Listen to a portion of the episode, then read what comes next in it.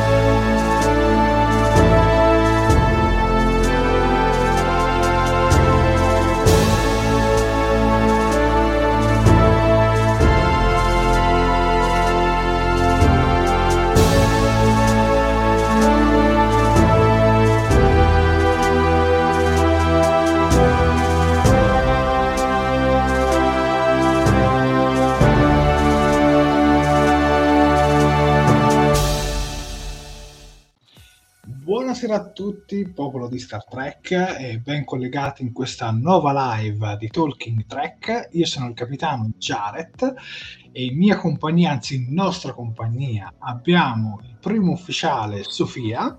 Buonasera.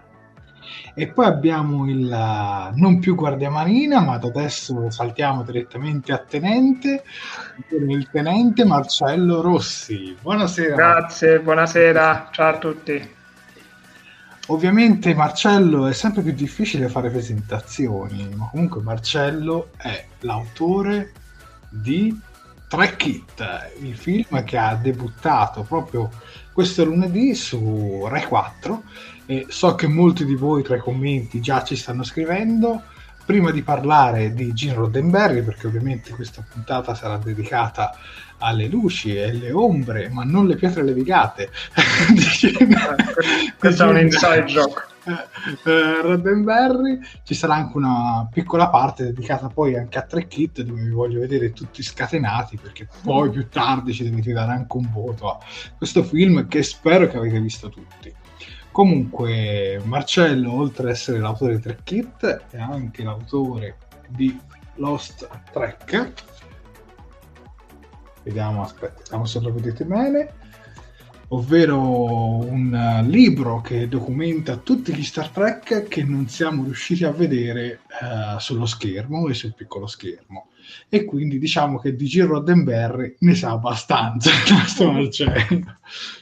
E oltre ad essere l'autore del documentario sul fandom di Star Trek ed aver scritto Lost Trek, è anche il supervisore del doppiaggio ah, italiano di Star Trek per ora in pausa. Il... ed è anche il, il tenente Marcello Rossi, per non farsi mancare nulla. Bene, bene. Sofia, a te gli appunti social. Ok, Dunque, io come al solito, prima di cominciare, vi ricordo che la diretta è disponibile in live sia sulla nostra pagina Facebook che sul nostro canale di YouTube. Le regole sono poche e semplici, ma vi rinfresco sempre un po' la memoria. Per quanto riguarda Facebook, mi raccomando, dovete assolutamente mettere un bel mi piace alla pagina, in caso non l'abbiate ancora fatto, mettere un bel mi piace oppure una love reaction alla diretta, commentarla come se non ci fosse un domani, perché al solito più siamo e più ci divertiamo, e condividerla come se non ci fosse un domani. Per quanto riguarda invece YouTube, siamo sempre sulla stessa lunghezza d'onda, infatti assolutamente se non l'avete ancora fatto mi raccomando iscrivetevi al canale e cliccate sulla campanellina degli avvisi per essere sempre aggiornati ogni volta o che andiamo in diretta oppure che facciamo uscire un nuovo video. Anche lì mi raccomando poi un bel mi piace alla diretta, anzi al video direttamente, um, un bel commento, anzi molteplici commenti e anche in questo caso condividete il verbo di Talking Track. Penso di aver detto tutto per aprire e quindi Jared ti lascio la parola hai detto perfettamente tutto quanto e direi di salutare la nostra sala macchine. Adesso direi anche di salutare il fandom di Star Trek collegato qui con noi, quindi piccoli trecchettini, come li vogliamo chiamare Marcello? Tracker, tracker. quindi non, non, non approvi il, il verbo tradotto dal film. Va bene, comunque salutiamo il primo che era già collegato con noi addirittura dalle 11.04, ovvero Riccardo Frasca. Buonasera e buonanotte, sono pronto a vedere e sentire Jared, Sofia e Marcello e leggere gli interventi di noi tutti. Ben collegato Riccardo. Poi andiamo avanti con Rino Alaimo, attivare ciao a tutti. Ben collegato Rino anche lui collegato dalle 11.20, quindi un pochino dopo rispetto a Riccardo Frasca, ma abbiamo anche un altri due o tre in prediretta, ovvero anche Sandro Albinati. Buonasera a tutti, buonasera Sandro. Buonasera. Poi direttamente da Romulus abbiamo Alessio Martin, Giolantru a voi. Giolantru. Poi abbiamo Stefano Ancis, il nostro compositore della nostra sigla. Buonasera a tutti e complimenti a Marcello e a tutti coloro che hanno contribuito a realizzare Track Kit. Ho apprezzato ogni secondo. Grazie, grazie Stefano. Poi Stefano dopo ne parleremo in modo più approfondito. Poi salutiamo anche Michele Sessa, lunga vita e prosperità. Jared mi regala una tazza trecchiana, Lucia, eh, appena posso. Tra l'altro con Michele stavamo prima guardando una live dedicata a Lucertolone, ovvero a Godzilla. Eccolo qua. Poi salutiamo il maestro. Buonasera Trekkers, buonasera maestro. Buonasera. Buonasera. Sofia, prego con i saluti. Ok, guarda, io continuo leggendo anche un altro commento di Rino Laimo che ci dice Sto lavorando ad una storia seriale in libri di avventure nello spazio. Ascoltare questo programma e leggere i vostri commenti mi carica, grazie a tutti. Beh, grazie a te, carissimo Rino. Siamo molto contenti di darti la giusta ispirazione e a questo punto buon lavoro e in bocca al lupo. Facci sapere poi ovviamente anche i titoli così saremo ben felici di leggerli. Ma eh, così... poi mandaci anche una foto, almeno la esatto, mostriamo. Esatto, esatto. Anche una foto di te al lavoro, insomma, dai, eh, eh sarebbe carino. carino. Continuiamo con Assunta Viviani, puntualissima, che ci dice Buonasera Jared e Sofia, complimenti Marcello e a tutte le persone che hanno collaborato per la realizzazione di Tre Kit. È un documentario meraviglioso, è stato commovente. Grazie. Grazie. Beh, che dire, grazie. Marcello, questi sono tutti complimenti per te, giustissimi, eh, meritatissimi. E tra l'altro grazie mille Assunta per essere con noi anche stasera. Continuiamo con Davide Piccillo, adesso cominciano tutti quelli di Facebook. Abbiamo Davide Piccillo, ciao ragazzi, ciao anche a te carissimo benissimo. Andiamo avanti con Claudia Polloni. Ciao, ciao Ne. ciao Ne, anche a te. Um, andiamo avanti con Giordano Bracalente. Salve a tutti, salve anche a te. An- continuiamo con uh, Daniele Amore. Buonasera a tutti. Buonasera carissimo Daniele, che ormai è diventato anche lui parte dei nostri abitualissimi di, di Talking Track. Andiamo con Alberto Palazzolo che con il, nostro, con il suo cia ormai corona tantissime delle, delle, nostre dirette. Io Jared leggo altri tre commenti e poi ti lascio la parola. Ok. Continuiamo con infatti Santino Romano che ci dice buonasera ragazzi e buonasera anche a te carissimo. Um, William Paghini, buonasera ragazzi, abitanti di galassie lontane ma telematicamente vicini, capitani di vascello, tenente di Trekit. buonasera caro William. Attento Mauro perché William ha già qualche diretta che si sta insidiando come poeta maledetto. e guarda, io saluto anche Daria Quercia, poi ti lascio la parola e la nostra carissima ci dice buonasera, ben ritrovati, complimenti ancora a Marcello. Ciao, grazie Daria. Prego Jared, ti lascio la parola. Uh, Davide Piscillo, complimenti per tre kit Marcello, molto molto bello. Grazie. Poi Luca Sgambato, buonasera capitano, numero uno e Tenente Rossi, tre kit. Ben collegato Luca. Poi eh, abbiamo fatto le flash, eccomi qua. Uh, Antonio Morano, un caloroso saluto dalla Svizzera che finalmente stasera riuscirà, che finalmente stasera riesco a vedere la vostra live. Buonasera Antonio. Buonasera. Buonasera. Poi magari facci sapere anche la zona della Svizzera, so che è divisa in cantoni, credo. Poi abbiamo Mauro Vallanti con la sua meravigliosa poesia e quindi Sofia, te lo Ok, ok. Dunque, il nostro Mauro Vallanti stasera ci scrive: Sarò celere stavolta. Poesia breve, non importa. Sono grato e mi commuovo nell'unirmi, al... nell'unirmi all'intimo coro. Come voi io sono qui, canto il giubilo a tre kit. Tolkien Trek e, e lui vi dico sono un, ca- sono un, cantico del mito. Ciao, sublime equipaggio. Ciao anche a te, carissimo Mauro. Ben Ciao collegato. Mauro, grazie.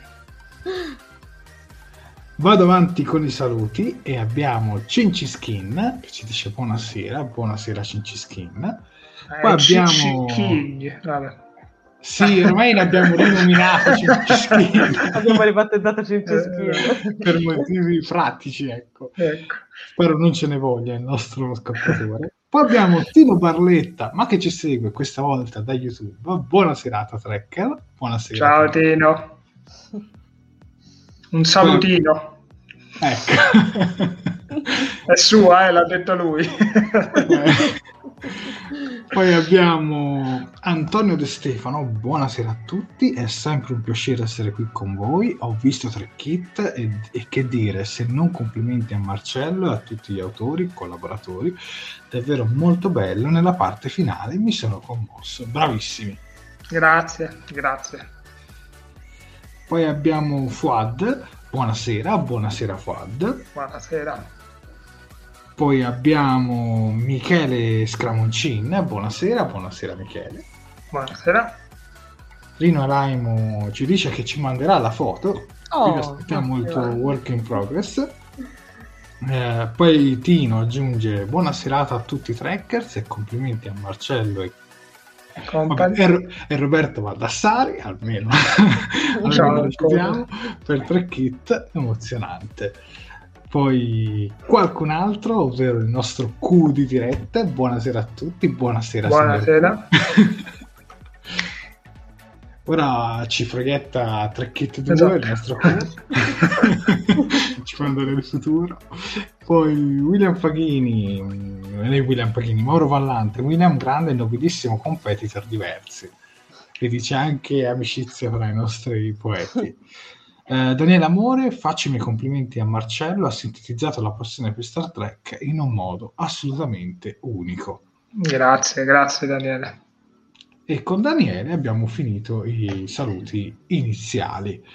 Direi che, visto che abbiamo finito i saluti iniziali, che cosa passiamo, Sofia? Beh, passiamo alle foto del pubblico, che come al solito sono la mia parte preferita. e, ehm, prego. Andiamo. Ok. Prego, Sofia. Beh, direi che possiamo cominciare subito con Assunta Viviani che puntualissima ci ha mandato un sacco di foto, devo dire questa volta sceglierle è stato, è stato veramente difficile, quindi grazie mille Assunta in anticipo, ma cominciamo con le prime due, dove appunto troviamo eh, da una parte uno screenshot dei nostri quattro bei faccini sorridenti della scorsa diretta dove c'era anche Homer dove appunto abbiamo fatto il paragone, anzi abbiamo parlato molto semplicemente dell'old track e del new track. E accanto invece troviamo una foto fotografata di April Tatro, eh, ovvero l'interprete di Isis nella serie classica. Veramente una bella foto, mi piace veramente un sacco. Eh, ma Assunta non ci ha mandato solo questo perché non è mancata di fare delle fantastiche foto al televisore o allo schermo del computer, non lo so, perdonami, ehm, mentre ha guardato oppure riguardato il documentario di Trek Kit che, ricordiamo un secondino, è andato in onda lunedì ehm, in seconda serata su Rai 4 e adesso è disponibile per una settimana se non mi ricordo male. No, no, no, no. Adesso da non- qualche giorno. Ah, dispon- per quanto è disponibile? Resterà disponibile fino a scadenza diritti. Mi hanno detto che Ok, lo tengono. Ah, Quindi, Ragazzi, Questa è una esatto. notizia in diretta. Che esatto, c'è molto, c'è molto tempo, insomma. Quindi, vabbè, allora mi correggo, perdonami Marcello, ero rimasto No, figurati, non, non l'avevamo ancora detto. Tra l'altro, sì, se, se- se l'avete perso potete recuperarlo, che ovviamente mi fa piacere per- perché lo guardate, ma in qualche modo fate anche una cosa buona perché eh, più, più visualizzazioni ha, più in qualche modo questo aiuta no, eh, Star Trek sulla, Certo. su Rai 4, per cui fare un- avere un prodotto Trek che fa sul Rai Play che fa tante visualizzazioni senz'altro non può che far bene a, a tutta la saga ecco. E poi se volete un sequel di eh, guardate, guardate. e acquistate poi il DVD che dovrebbe uscire a novembre. A novembre, ma, poi, sì. ma poi ne riparliamo dopo Esatto, esatto. approfondito. Bene, Andiamo avanti? avanti. Eccoci qui. Oh, qui c'è William Paghini che ci ha mandato delle foto da- dalla nostra scorsa diretta lunghissima di tre ore e poi ha- ci ha mandato anche una tazza de- dell'Enterprise D che, che da questa foto circoli in rete. Quindi grazie William. Ok, continuiamo. Abbiamo il nostro poeta maledetto Mauro Vallanti, che anche questa settimana non ha mancato di mandarci le foto. Infatti abbiamo qui due screenshot. Appunto, tra l'altro questa era, al- se non mi ricordo male, erano due dirette diverse forse. No, scusate, era sempre la, era sempre la No? precedente, Sempre-. Perché Omar è arrivato più tardi, dopo. perdonatemi, scusate, il venerdì sera si fa sempre un po' sentire. E anche qui possiamo vedere i nostri bei visi sorridenti sopra e sotto invece noi, noi tre concentratissimi mentre ascoltiamo Ah, le ascoltare. Omar. Esatto, ma questa non è l'unica foto, che, l'unica foto del pubblico che ci ha mandato Mauro perché abbiamo al solito la, la poesia della settimana insieme anche a una fantastica action figure di Spock. Mi accingo quindi a leggere la poesia che questa settimana recita così. Ripensando poi alla scorsa puntatona ho una scossa, riflettendoci con cura un pensiero mi premura. Alla fine poi pensa al cervello che Star Trek poi è tutto bello. Devo dire è un'ottima poesia, grandissimo, grazie mille. Totalmente in tema con, le- con lo scorso episodio, quindi caro Mauro, grazie mille. Um, andiamo avanti. A te, Jared? Oh, allora, qui abbiamo uno screen però della nostra diretta su Q, se non ricordo Esatto. male, in cui avevamo fatto vedere mh, il doppiatore Pannofino, che adesso ormai è diventato René Ferretti, una super celebrità, e poi quello accanto mi deve aiutare Marcello. Quello è un libro, se non vado errato, che tra l'altro è molto a tema, è a tema con la- l'argomento di stasera, che eh, ha, riporta l'ultima intervista o comunque una delle ultime interviste fatte da Roddenberry con eh, l'autrice che è questa Yvonne Fern, e in cui Roddenberry si, si racconta, insomma. per questo è Inside the Mind, dentro la mente di Gene Roddenberry, creatore di, di Star Trek. Bello, cavolo. Molto interessante. Ed è disponibile solo in inglese, però. Sì, eh, ma il 99% dei, dei lib- oltretutto dei libri di saggistica di Star Trek sono disponibili solo in inglese. Poi Daria, correggimi se sbaglio, eh, però mi, mi sembra di ricordare sia questo. Andiamo avanti, Sofia. Mhm. Oh, questa ce l'ha mandata Gennaro Arena che mentre guardava Trek Kit si stava bevendo una bella bottiglia di porto. Quindi Brava. Era ben accompagnato. Consente di apprezzarlo meglio. Bravo. Tra l'altro qui vediamo mh, anche una delle scene di, di Marcello in cui comunque anche Marcello è Sì, mi sono un auto- autore anche se anche autointervistato. autointervistato. Esatto. Sì, sì. Andiamo avanti? Andiamo avanti. Ok. Oh, queste sono delle foto e sono diverse perché poi continuano. Esatto. eh, di Davide Piscillo da alcune convention dove ancora si chiamava Stickon mi ha detto che vengono da, non sono tutti della stessa convention. No, Credo no, vediamo se, diver- se riesco. Eh, vediamo se Marcello riesce. Tra l'altro lì c'è ah. anche un ospite che vediamo. Esatto. La prima anche... è facile perché è la convention di Viareggio, che è quella dove appunto venne qualcosa che raccontiamo nel documentario, Joe, Joe Menoschi a sorpresa. E, mm, e niente, insomma, vabbè, l'avete visto nel documentario, è stato il primo, il primo ospite straniero alla convention che si è presentato di, di sua spontanea volontà, che poi Fortuna, adesso nella versione lunga del documentario viene, viene, raccontato un po' meglio. Fortuna che c'era Gabriella in reception che sapeva chi fosse perché nessuno aveva mai visto la faccia di questo Giomenowski, per cui lei dal nome ha, riconosci- ha riconosciuto, ha pensato che potesse essere un gioco, perché anche il nome non è, non è, così famoso nemmeno tra i tracker, nel senso che lo, tu lo sai se ti vai a leggere tutti i credits di, di chiusura come Gabriele e Alberto facevano di The Next Generation, se no neanche io sapevo chi fosse Giomenowski, lui era un coproduttore, per cui uno sceneggiatore, insomma, e, e Gabriella però è stata così, appunto, era così preparata che ha, ha intuito che potesse essere lui e, e, quantomeno non gli ha fatto pagare il biglietto, insomma, il biglietto d'ingresso. L'altra, l'altra foto, se non vado errato, io non c'ero, però dovrebbe essere essere la Stickon 5 che fu svolta, lo, lo, riconosco da quella specie di timpano che si vede dietro le foto, in una chiesa sconsacrata.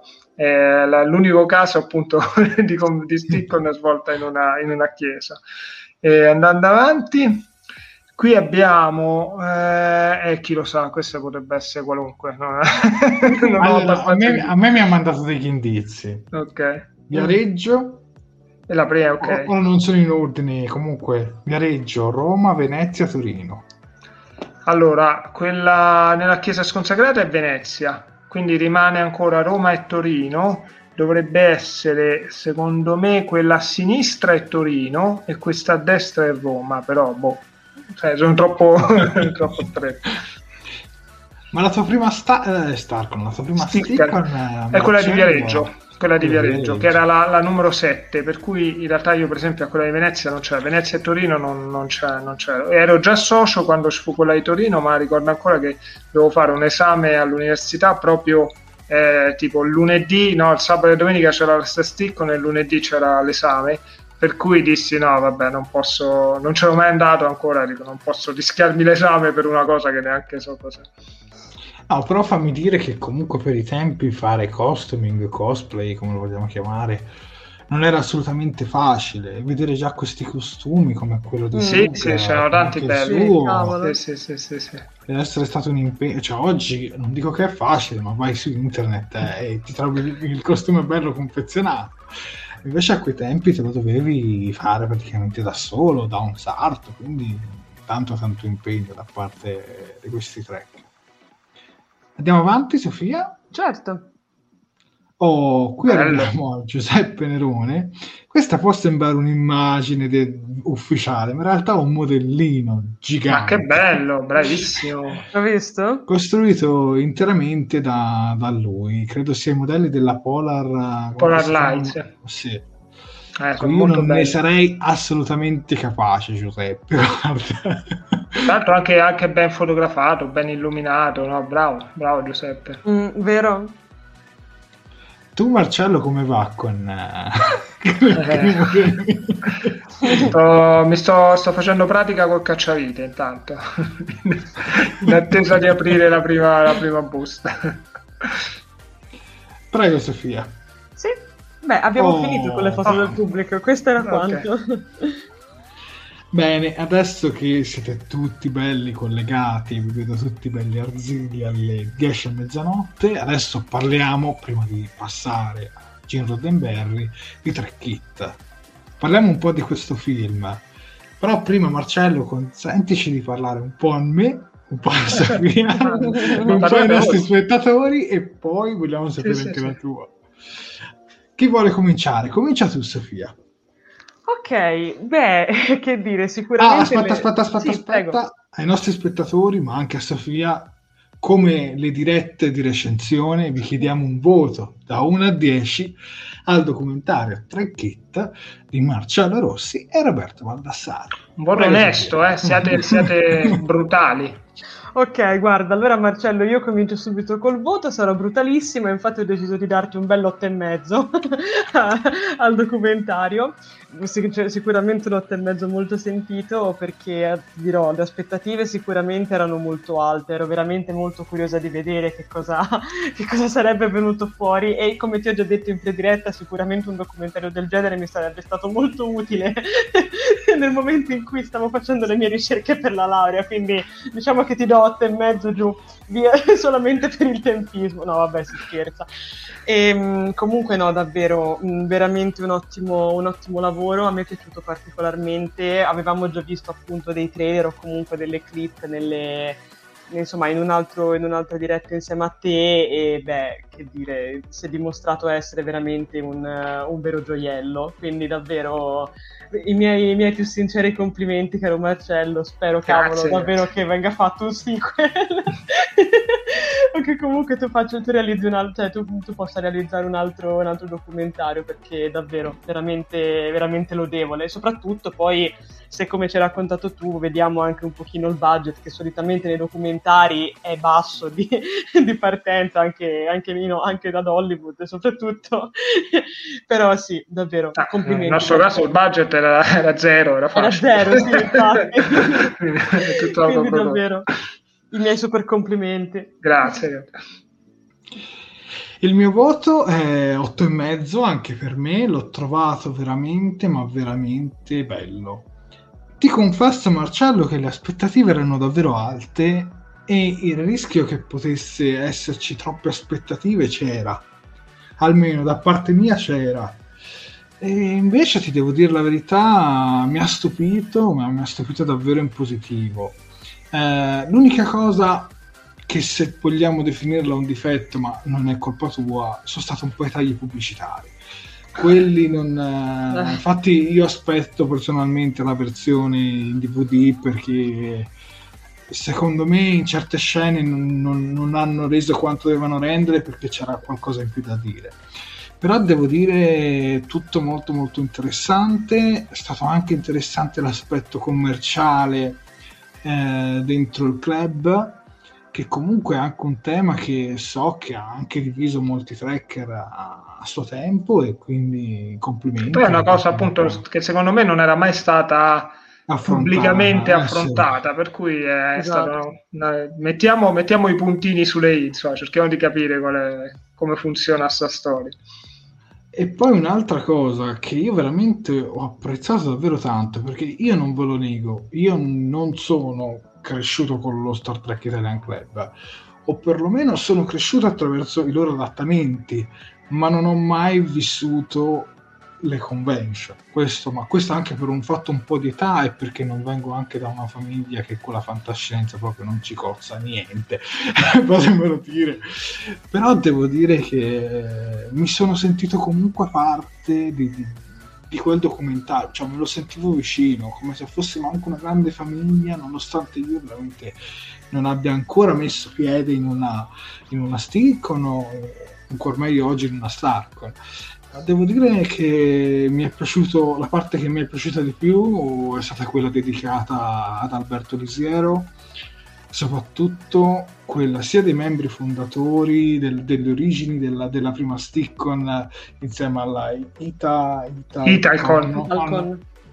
dove mi sembrano 11, eh, sì. 11 partecipanti. 11 partecipanti. Eh, questa è una cosa veramente bellissima e, e, poi mi è piaciuta veramente quella, quella parte finale dove eh, dedicata ad Alberto Resiero praticamente una dedica anche a, a, alla sua morte ma non è stata fatta in modo pesante anzi è stata proprio fatta in modo davvero interessante. Io per esempio ero all'oscuro di tutto questo Ovviamente, per chi ci conosce da un po', per tanto tempo nella nostra redazione ha fatto mm. parte Massimiliano Martini, che ha fatto parte anche dello Star Trek Italian Club, è stato anche presente, infatti l'ho anche visto all'interno del documentario, il nostro caro Max, però non sapevo tutta questa storia e devo dire che mi ha emozionato davvero tutta quella parte finale, soprattutto quando cercavate di, di di, di rifare Amazing Grace lì eh, nel funerale, no, lì veramente è stato qualcosa di meraviglioso. Sì. Cioè. ma poi soprattutto rivedere anche i pezzi di giornale che venivano messi, cioè veramente fantastico. Tut- tutta la parte video che comunque uno può dire, sai, ma l'hanno rifatta per il documentario, no, quello è materiale vero. Cioè, quindi secondo me ricercare anche in un modo anche certosino, tutte le parti, veramente straordinario, guarda, e io lo annuncio pubblicamente a 29 anni per la prima volta voglio iscrivermi allo Star Trek Italian Club. Oh, Vabbè, grazie, grazie di tutto. Innanzitutto eh, è un po' la magia di Star Trek, quella di, di unire, no? Cioè, Star Trek alla fine, secondo me, è, è, per, è molto bello per questo, unisce. E, e quindi è, è, giusto, è bello che ci si senta, a, a prescindere eh, da, cioè voglio dire, il documentario voleva narrare la storia dei tracker, è chiaro che poi è, è stato profondamente influenzato da, dalla storia dello Star Trek Italian Club, che per tanti anni è, è stata un po' l'unica realtà, mh, mm, o comunque la più grossa, nel senso che eh, anche, anche, proprio negli esordi ci sono state anche altre piccole realtà, però è chiaro che nessuno poi ha avuto quelle, quell'evoluzione, per cui è una storia che si prestava molto bene essere raccontata e adesso l'universo è ancora più variegato, insomma, quindi di, di realtà e di storie da raccontare ce, ce ne sono anche di più. Però l'importante è appunto, è, è, siamo tracker, questo è prima, il primo grande gruppo. Poi, insomma, se ti vuole entrare nella famiglia, fra virgolette, dello Star Trek Italian Club, ovviamente è sempre il benvenuto. Insomma. Io lo farò, l'ho annunciato in diretta, quindi adesso. Lo devo fare, l'avrei fatta anche in, l'avrei fatta anche in diretta Okay. Però ho visto che c'è da inserire PayPal e forse è meglio se lo facciamo. Eh, direi. però, poi, però, poi, mi manderò insomma vi farò vedere. Okay. Devo, farmi, devo, farmi, dare una, una percentuale eh, perché mi hanno detto che diverse persone sono iscritte o reiscritte dopo aver visto il eh, documentario. È, è, proprio, cioè, se, se, poi secondo me, cioè, anche dal mio punto di vista esterno, secondo me cioè, non deve essere vista come un'offesa, ma questa operazione, questo film, ha dato anche una bella, passatemi il termine, svecchiata allo Star Trek Italian Club, perché ha dato anche un senso di rinnovamento, un senso di, di appartenenza, citando Cesare mm. Comunque, nel senso veramente bello, cioè io quando ho finito il documentario ho detto no, io voglio farne parte, cioè, come ho fatto a non averne fatto parte fino ad ora? Cioè, questa è la prima domanda che ti fai, poi magari vedo anche che qualcuno fra i commenti, per esempio anche loro non, non hanno mai fatto parte dicono no, però adesso ora io voglio avvicinarmi a questa realtà. E quindi, per carità, ho sempre ammirato lo stick pur non avendo partecipato a, alle convention, ma adesso sicuramente sarà più di un pensierino, ecco, mettiamola così. Va bene, bene. Dai, leggiamo anche i voti del nostro pubblico prima che mi scappano con i reflash. Esatto. Il maestro, voto 8. Vincenzo la mia, voto Grazie. 10. Addirittura ne manda 3 di 10, quindi 30. 30. Beh, questo è universitario. Sente lode allora a questo punto, Rina Raimon 9. Tino 10 e lode. Oh, grazie Tino. Ci sono Claudio tante Follo... foto Claudio Folloni 9 e mezzo. Tra l'altro Claudio Folloni ci dice anche molto bello, mi spiace di non aver partecipato a nessuna convention, io anch'io mi ero iscritto anni fa, ma nessuno era fanatico come me. Se ci sarà in futuro verrò senz'altro da sola. Oggi mi hanno pure vaccinato. Claudio, scendiamo insieme. Oh. non ti preoccupare. Allora, poi abbiamo, eravamo rimasti a Claudia. Eh, Daniele Amore, guarda, onestissimo. Più eh, esatto. Davide Piscillo, che è il ragazzo che ci aveva mandato le foto dalle, dalle vecchie convention dello stick, è un 9 spaccato con tanto di lagrimoccia. Eh, Giordano Braccavente 9 aspettando la versione integrale. Eh, Davide Piscillo ti fa anche la domanda, Marcello, ma in DVD esce la versione integrale? Sì, sì, certo che sì. Tra vabbè, aggiungo questo, questa nota, cioè quella versione che è andata su Rai 4 alla quale noi siamo veramente eternamente, saremo eternamente grati per averci dato questa possibilità, non è che è stata censurata, semplicemente non, non entrava, non andava nel, nel palinsesto loro, perché quando noi l'abbiamo fatto, onestamente non, non, non, avevamo in mente che poi potesse andare in onda in tv, per cui è uscito fuori quello che durava, insomma, era un'ora e un quarto, circa 76 minuti, che però è un taglio che in tv non, non ci sta, non è né un'ora né un'ora e mezza né due ore, per cui eh, abbiamo raggiunto questo accordo e dice vabbè facciamolo a 52 minuti. E chiaramente se riuscissimo come vorremmo fare a pubblicarlo su qualche altra piattaforma come Amazon o Netflix o ovviamente e quando eh, sarà in DVD sarà la versione integrale, ma integrale nel senso che quella era la, la versione, anzi per, me, per noi è stata una sofferenza doverlo stringere, però d'altro canto era o così o non si può fare e chiaramente abbiamo detto, vabbè, eh, meglio, meglio, meglio stretto mm. che, che, non fatto. A questo punto, tra l'altro, sono ancora in ansia, sono molto più in ansia perché le aspettative per la versione integrale saranno ancora più, ancora più alte. No, certo. È una cosa stellare proprio, per cui vabbè, speriamo bene. Insomma. Diciamo che, che, è lo stesso, ma un po' di più. Ecco. Antonio De Stefano, da un lato prettamente tecnico direi 8, ma per l'emozione è un 10 pieno. Bravo Antonio. Grazie. Penso allo stesso modo. Assunta Viviani, tutta la mia famiglia ha visto Tracchetta e il mio voto è 10. Complimenti e grazie. Questa teoria è stata una cosa carina, una reazione che non, non, ci aspettavamo, cioè sapevamo che le persone coinvolte non sarebbero rimaste indifferenti, però abbiamo avuto reazioni molto emotive, molto belle, insomma è stato oltre, oltre le nostre aspettative e diverse persone ci hanno detto ah no ma io l'ho fatto vedere a mio padre, a mia madre, così finalmente hanno capito quello che, che facciamo, che siamo, diverse persone l'hanno, l'hanno, trasmesso alla famiglia, insomma che è una cosa carina, insomma, non, non ce l'aspettavamo. Ma guarda, ti dico, ho fatto lo stesso anche io. Ah, ecco, bravo. Quando lo guardavo era ancora un orario, c'erano ancora i miei svegli e hanno anche in qualche modo capito l'importanza che io do anche a Star Trek Infatti, attraverso questo documentario. Eh, quello infatti eh, era uno degli obiettivi, cioè rispondere a quelle domande, sì, ma chi siete, ma che fate alle convention, ma perché vi mascherate, tutte queste cose qua che viste da un occhio esterno sembrano come delle totali follie, insomma, almeno dici guarda, guardatelo e trova le risposte. Andiamo avanti con uh, Riccardo Frasca. Eh, aspetta, ti metto più sopra Marcello. Vai. Ciao Marcello, lo ripeto, l'avete fatto davvero bene ed io vi do 10 per l'idea, la voglia di realizzazione, la costruzione, la conduzione, i temi affrontati per spiegare, presentare ed il come. Grazie, grazie. Poi abbiamo Rino Alaimo, 9 solamente perché volevo che durasse di più. Bellissima regia e gran bel ritmo. Assolutamente d'accordo anch'io Sembra che veramente duri poco sì. da quanto scorre bene. È vero. Cioè, È non ti dà quel senso di, di pesantezza. Cioè, i documentari. Io li ho visti documentari su Star Trek, tipo on the Bridge, The Captain, eccetera, eccetera. Sono tutti molto belli, però hanno sempre un po' quel senso di pesantezza. Questo no. ti, ti, dico la verità, questo no, Marcello. E non lo faccio per, e non lo faccio per, uh, per svelenare. Ti dico la verità, è veramente ben fatto. No, no, ma guarda, ma io do ragione a Jared anche perché io non ho sottoposto la mia famiglia perché a quell'ora già dormiva, ma ho sottoposto la mia migliore amica alla visione che era venuta a casa mia apposta per guardare Tre Kit, anche lei appunto come vi dicevo la scorsa volta fan della serie classica, quando è finito ci siamo guardati negli occhi e eravamo lì, ma come di già? cioè saremmo potuti andare avanti per altre due ore a guardare un'altra volta tre kit.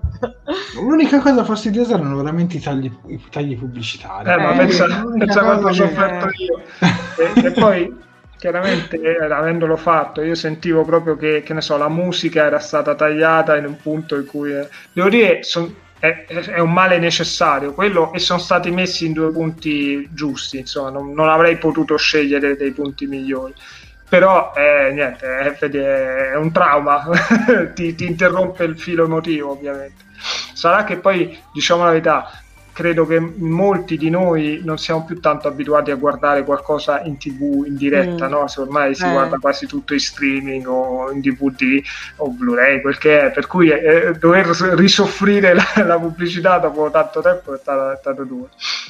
Però devo dire che secondo me è stato anche bello che sia andato in prima, in prima visione, perché in, in, qualche modo era un po' come se ci fosse quella partita della nazionale dove tutti i tracker di tutta Italia erano lì, erano lì uniti a vedere questo evento. Almeno sì, sì, no, quello, infatti alla fine dalla parte nostra, dei nostri follower, c'è stato veramente un grande entusiasmo. Non, non ho visto un, un, singolo commento negativo nemmeno Vabbè. stasera. Poi, salvo, ora magari fatto gufata, però ho finito adesso. Vabbè, ci sta, eh, è stato veramente un evento proprio guarda che da una parte è stato meglio così secondo me a posteriori cioè da una parte è vero la parte tagliata però il fatto che ci fosse quel sentimento di dire tutti stasera bisogna essere collegati lì alle 11 perché c'è tre kit? Beh, è stata un po' una, la convention mancata insomma una, una specie di piccola convention virtuale.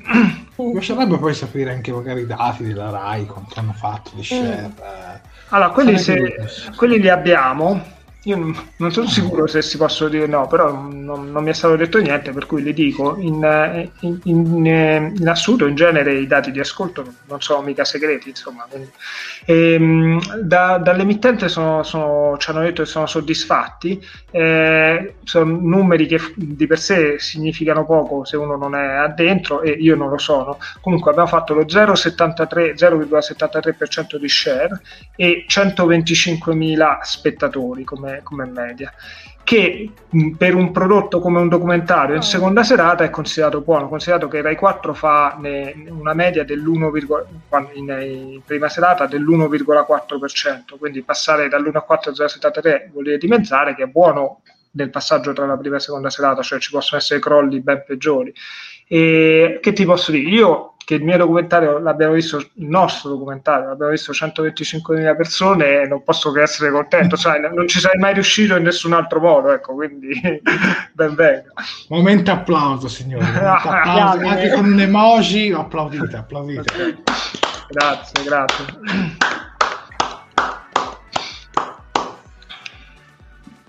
Vado avanti con i commenti, eh, faccio fatica a quantificare 10, eh. 110 load. Grazie. Qualcun dai. altro. Eh, io purtroppo non ho potuto vedere tre kit perché sono all'est- all'estero. Per quanti giorni ancora Vabbè, no, Ribadiamo questa cosa. Eh, sì, sa- non lo sapevo onestamente. Anche io pensavo che andassero solo che fosse solo per sette giorni, invece no, resterà per tutta la durata dei diritti, che sono due anni. Quindi avrai un sacco di tempo. Quando vieni in vacanza in Italia puoi, puoi, puoi vederlo. Però so che da alcune parti, comunque, per esempio, come vedevo Assunta in Svizzera, eh, si può vedere anche. Eh, eh quello dipende da. No, no, il sì, problema è Rai, è Rai Play, no? Dipende da come raggiungi Rai Play. Eh, forse per la Svizzera italiana Rai Play è disponibile. Per l'estero, però, abbiamo avuto diversi messaggi, non è disponibile. Ci sono ovviamente metodi per far finta di essere in Italia eh, e poi, poi insomma, per RaiPlay, RaiPlay è gratuito, eh, non è che uno sta, si ruba un abbonamento, insomma, per cui eh. però oh, tecnicamente RaiPlay è geolocalizzato, appunto, solo per, penso per l'Italia e per la Svizzera italiana. Mm. Sofia, vuoi leggere tu qualche commento? Sì, Beh, allora io direi che continuiamo con, con, i commenti entusiasti da parte del nostro pubblico. Infatti abbiamo Antonio Morano che ci dice veramente molto bello, 8.8. Eh, Precisissimo.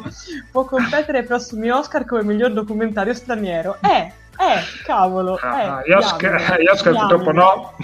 eh, agli Oscar possono andare solo opere che hanno avuto una proiezione cinematografica negli Stati Uniti Ah, da quel cavolo. che so, eh, da quel che so. Mm. Eh, non so nemmeno se è candidabile per, non so, tipo il David di Donatello, credo che anche per quello serva una un'uscita cinema, comunque vabbè, in caso mi... Vabbè, comunque dai, in caso mi, de- di- mi documenterò, no, non credo che avremo chance, però se, vabbè, se fosse possibile ci proviamo. Perché non provarci?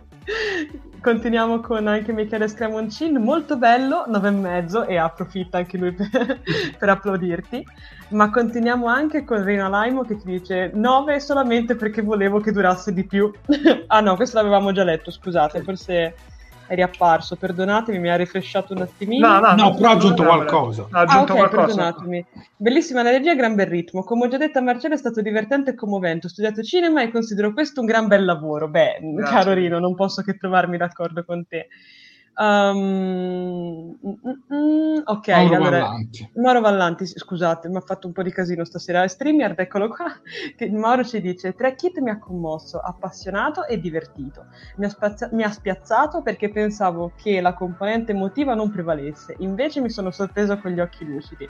Ho provato ora sentimenti paterni, ora filiali, pur non avendo conosciuto l'ammiraglio Lisiero. Questa è la vera forza di Trekit, suscitare sentimenti di fratellanza con leggerezza e densità di insieme. Poi tecnicamente pregevole, davvero, 8 e mezzo. ok, continuiamo anche con Stefano Ancis. Merita minimo un 9,5, ben fatto e curato. si vede la passione per Star Trek pieno di curiosità e materiale interessante. Mi ha fatto rivivere un po' gli inizi del mio percorso con Star Trek. Um, mm, mm, mm, aiuto. Ah, poi abbiamo Daria Quercia che ci dice: Jared e Sofia dovete venire ad una, sca- una Starco, non vi tocca. Va bene. Guarda, dire che... Ci sono altri commenti, ad esempio Giordano Braccalente già fatta l'iscrizione sicuramente parteciperò a novembre, dato che ho l'età di Star Trek, mi rammarico di essermi perso le convention. Però vedi quanta gente, un po' come me, si avvicina mm. adesso anche grazie a, a questo documentario. Beh, certo. Ed è una cosa molto bella. Grazie Flavio. Ok, continuiamo con Flavio Gazzignato, 9 meritato. E... e, poi tra l'altro abbiamo anche Davide Caldarelli che ci dice io l'ho già rivisto due volte sarà custodito sul mio SkyQ quindi okay. abbiamo già chi, chi, si sta occupando di, di, fare un po' di visual per il documentario Um, mm, mm, aiuto, mi ha rifresciato un Aspetta, leggo io, 125.000 per un prodotto di nicchia è un successo. Eh, sì. eh cavolo, eh sì.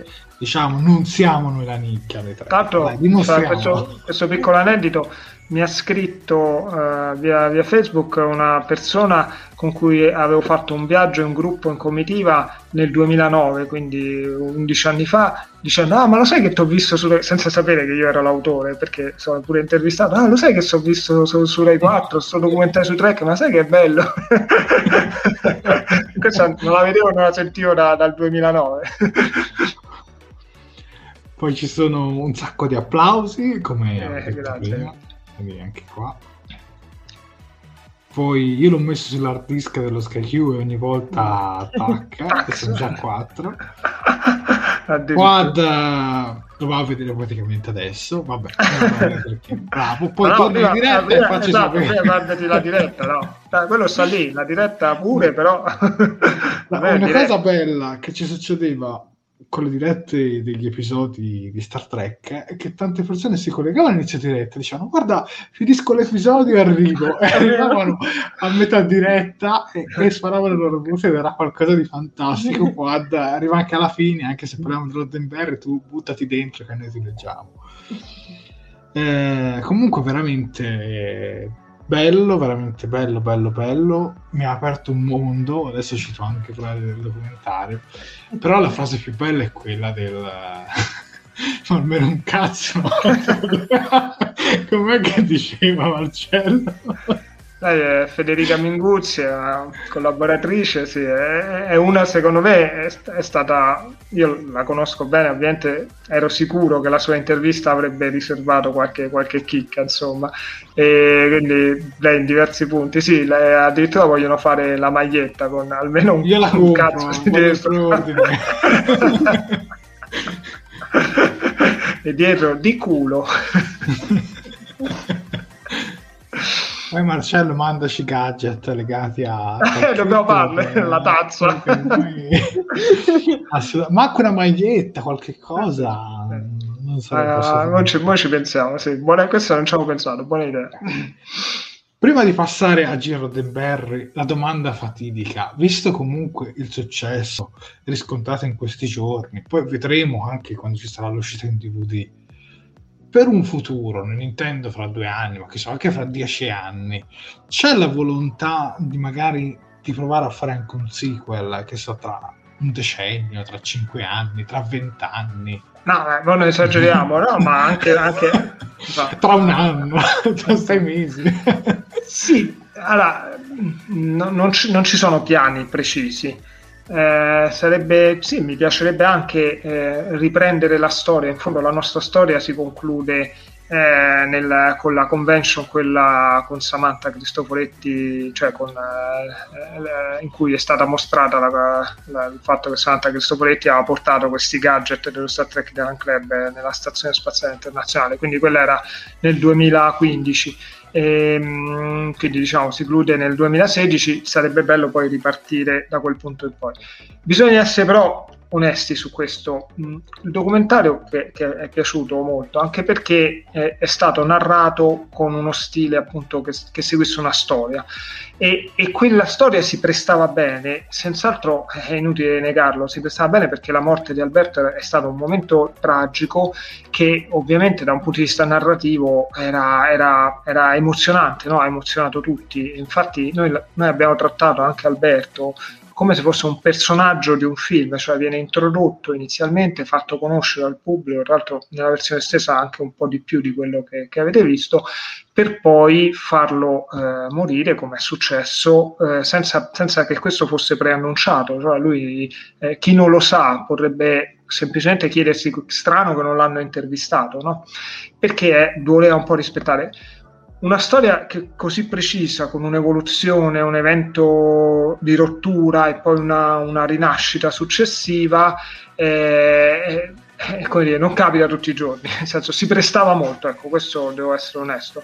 In, in, questo momento, dal 2016 in poi, ci sono tante storie da raccontare, bisognerebbe trovare una, una chiave narrativa, ecco, bisognerebbe trovare il filo giusto per, perché sennò uno rischia di fare una, un elenco no? e, e, quello non, non, va bene. Cioè, pu- puoi farlo, puoi... io ho fatto altri documentari prima, non è il primo co- che faccio, e per esempio l'ultimo che ho fatto mh, mm, eh, era un documentario, l'avevo fatto per la Universal su Dylan Dog, eh, quando c'è stato il trentennale della, de, di Dylan Dog, che è, è, ben fatto, è molto, è molto bello, insomma, l'abbiamo proiettato in anteprima a Milano, al cinema, al Dylan Dog Horror Day, ha un sacco di applausi, insomma, complimenti, però mi rendo conto che non aveva la stessa portata emotiva di questo, perché non era narrato cinematograficamente, era narrato eh, da un punto di vista di documentario, e stiamo parlando di Dylan Dog, comunque personaggio famosissimo.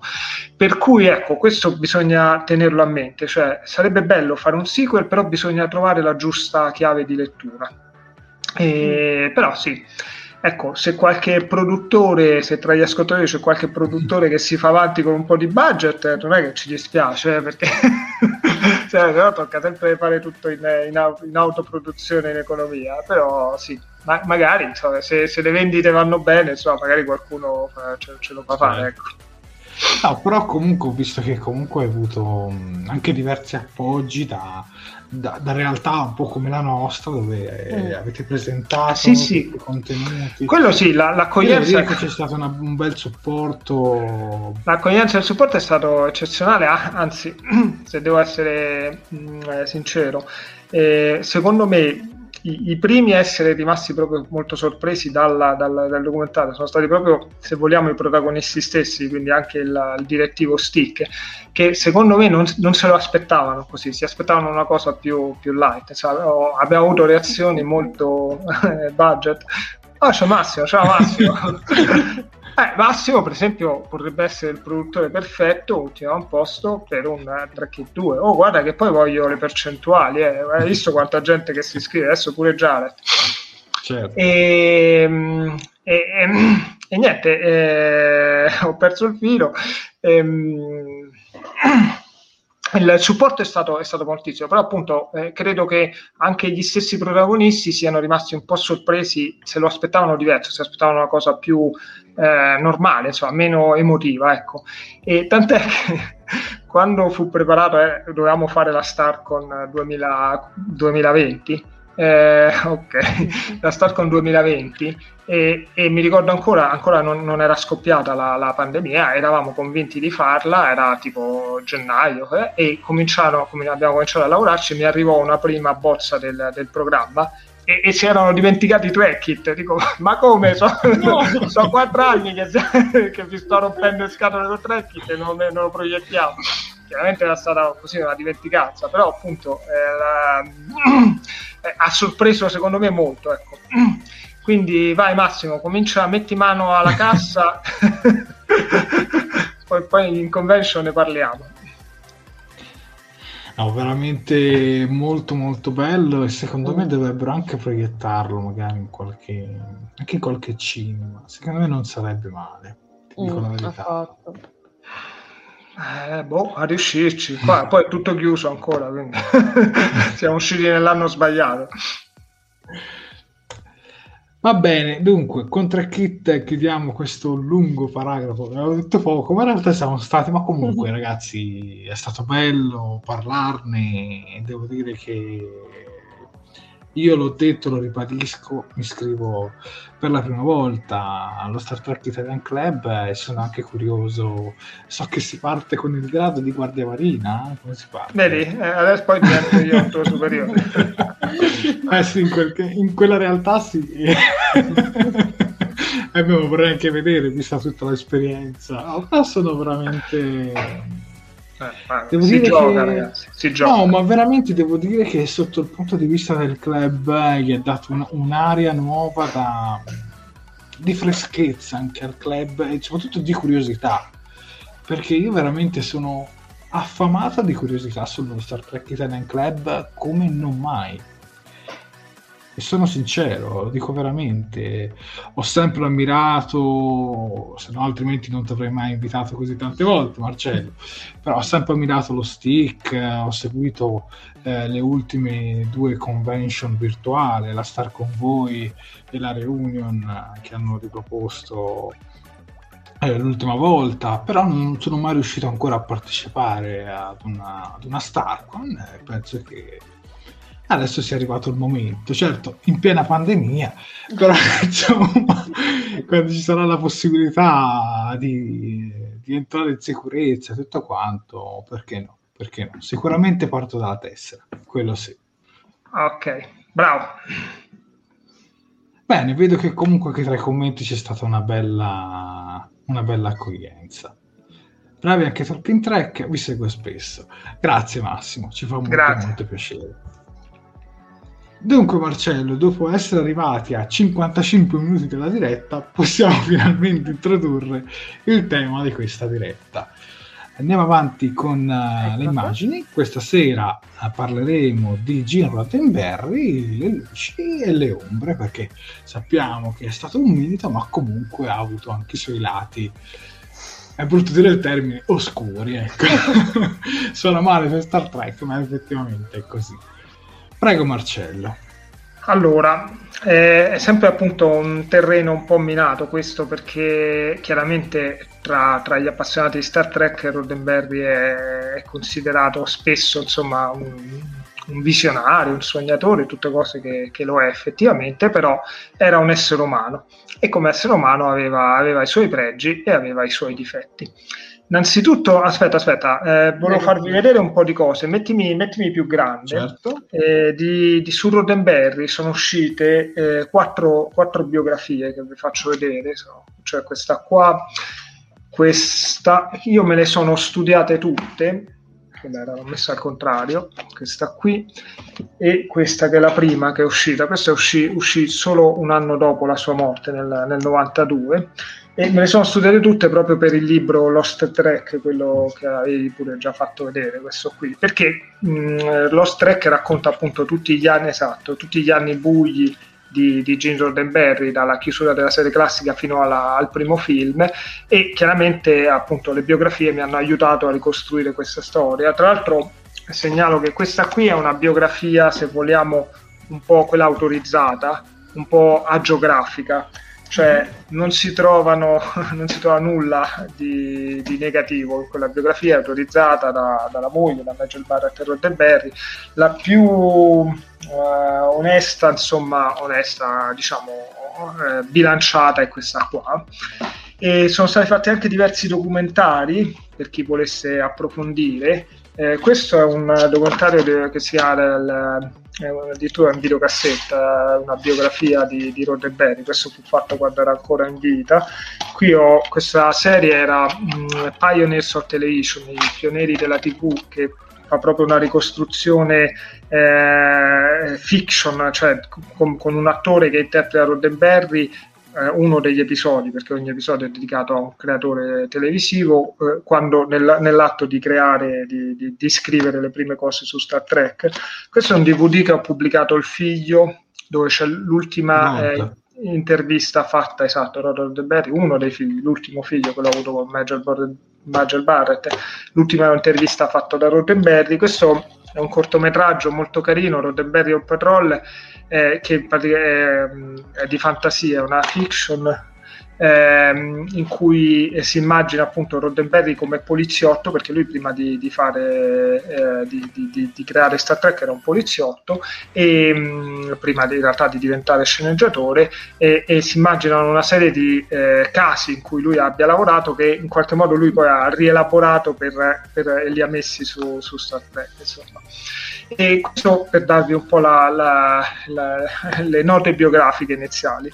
Aggiungo che io personalmente il mio interesse per Roddenberry più più che sulla sua vita proprio biografica, di cui adesso vi racconto qualcosa, è sul Roddenberry sceneggiatore, cioè sul, sulla sua opera. Bisogna, è sempre difficile no? quando si analizza la, la, l'opera di un artista tenere separata l'opera da, dall'artista stesso e, e in particolare come Roddenberry sceneggiatore di fantascienza e, e, e, vedremo a breve che cosa ha combinato. Ah, possiamo far vedere qualche foto, queste sono abbastanza rare queste foto, non si trovano Eccoci facilmente. Qua. Questo è Roddenberry a un anno e mezzo, 18 mesi, e col cagnolino, e vabbè, questo era un bimbo. Roddenberry è nato nel 1921, è nato nel Texas, però eh, giovanissimo si è trasferito già a Los Angeles, quindi lui ha vissuto quasi tutta la vita proprio a Los Angeles, eh, quindi a Hollywood, insomma. Però la, la famiglia non era nel mondo dello spettacolo, il padre era un poliziotto pure lui, il mestiere che appunto poi successivamente Roddenberry aveva fatto. Andando avanti, c'è, mm, questo è un Roddenberry appena uscito dal college con la maglia, la, il maglioncino del, del, college, aveva 18 anni, e poi ancora avanti eh, questo è Roddenberry al servizio, al servizio, come militare, perché adesso vi racconterò più in dettaglio. Roddenberry, prima di essere poliziotto, era eh, aviatore, cioè era un pilota militare. Lui eh, ha fatto molte missioni durante la, la, seconda guerra mondiale ed è stato anche un eroe di guerra. Andando avanti, questa è Roddenberry con il padre, Roddenberry è quello a sinistra, quasi non si riconosce so, le foto del giorno, noi siamo abituati a vedere tutte foto, Roddenberry ha creato Star Trek che aveva 47 anni, per cui tutte foto da, eh, dai 47 in poi, mm. insomma, eh, però ovviamente lui ha avuto tutta una, una vita prima, insomma, e, e poi un'altra foto ancora, questo questo è Roddenberry, il primo sulla sinistra, con Eileen, Eileen Roddenberry, che quel, questa è la foto fatta alla festa di fidanzamento, che è stata poi la, la sua prima moglie, eh, questa è la ragazza che ha sposato Roddenberry prima di eh, Major Barrett. Torniamo un po', quindi adesso lasciamo un attimo da parte le foto, torniamo un po' alla vita di Roddenberry. Dicevo, lui era, mh, mm, eh, eh, si è finito alla scuola, si è, si è, arruolato, è diventato aviatore e militare e, mh, mm, è andato in, in combattimento è andato in combattimento durante la seconda guerra mondiale. E, mm, e già eh, qui inizia una vita molto avventurosa perché Roddenberry è, è sopravvissuto a due durante, durante, il suo servizio militare, no il servizio, durante proprio la, la, sua carriera militare, a due incidenti aerei in un caso un aereo più grave è un aereo cioè, in fase di decollo su cui lui era a bordo ma non era il pilota, era tipo il, il navigatore, quello che stava seduto dietro, Nel, in decollo si è, si è, inceppato qualcosa, l'aereo non, è, non, è, non, si è alzato in decollo, è andato oltre la fine della pista e si è schiantato con, su degli alberi. E il pilota, quello che stava avanti, è morto e Roddenberry è riuscito, è sopravvissuto per, per miracolo praticamente. E, e, anche in un'altra occasione, poi un altro incidente, eh, ha partecipato, Roddenberry dice, a 89 missioni di guerra e, e quando fu poi congedato alla fine della, della seconda guerra mondiale è, è, è, stato congedato con onore, ha avuto diverse medaglie al valore, al valore militare per, per le sue azioni.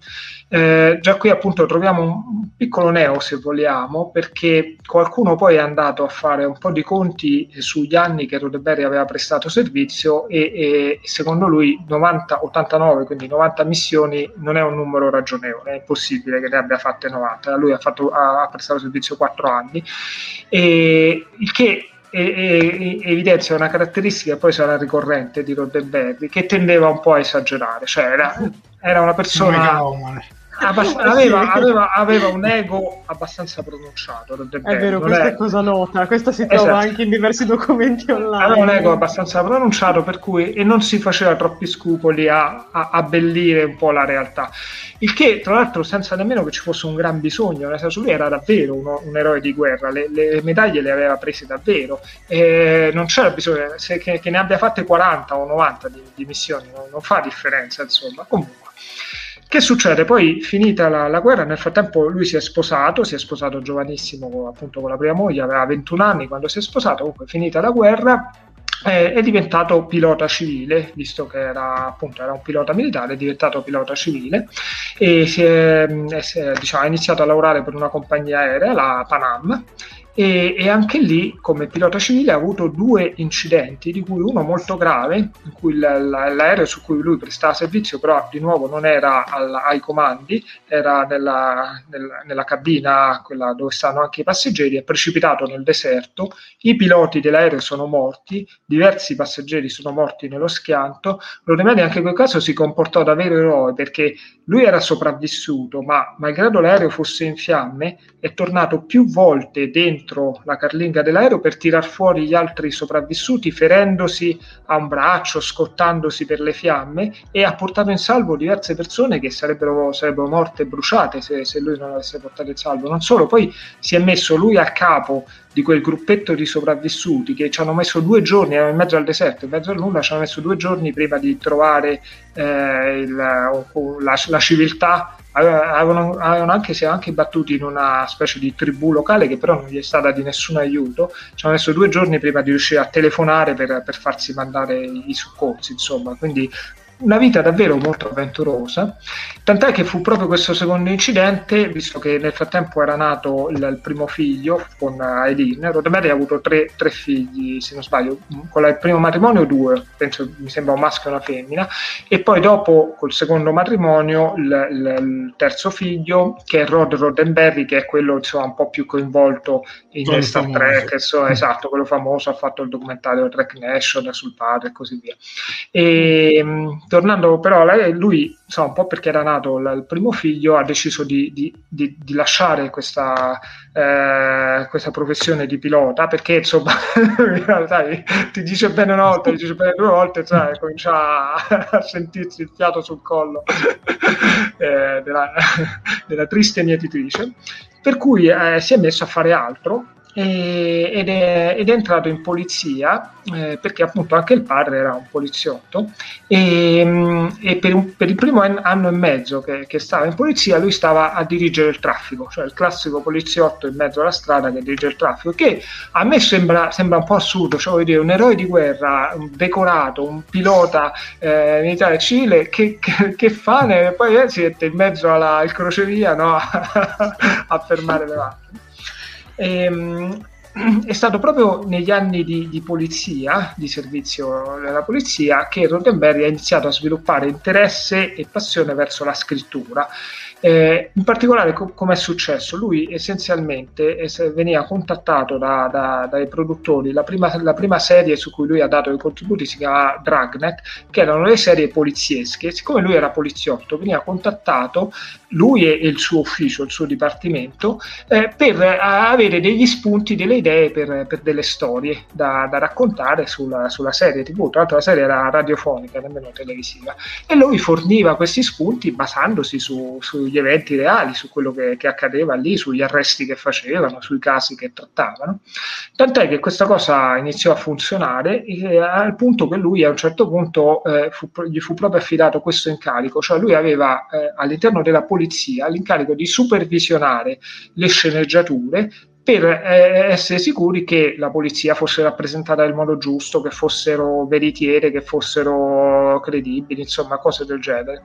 E questo è stato molto importante perché Roddenberry per parecchio tempo, diversi anni, mh, ha scrutinato sceneggiature e, e lì ha acquisito la, la, capacità di saper scrivere una sceneggiatura. Tant'è che a un certo punto lui ha cominciato proprio a, a dire, a mettere questa cosa, dice a me capitano sceneggiature che secondo me io le saprei scrivere meglio di loro. Per cui a un certo punto eh, decide di... esatto. eh, decise, decise, di fare il, il salto e ehm, nel, negli anni 50 dunque mi ero segnato la, la data dovrebbe essere nel 50 56, sì, nel 56, quindi dieci anni prima eh, di Star Trek, nel 56 lui lascia definitivamente la polizia e si mette a scrivere per la TV e scrive polizieschi, le prime cose, le prime serie su, su cui lavora, polizieschi oppure le, eh, i procedural, quelle, le serie con eh, i giudici, gli avvocati, insomma, scrive, scrive mm. qua.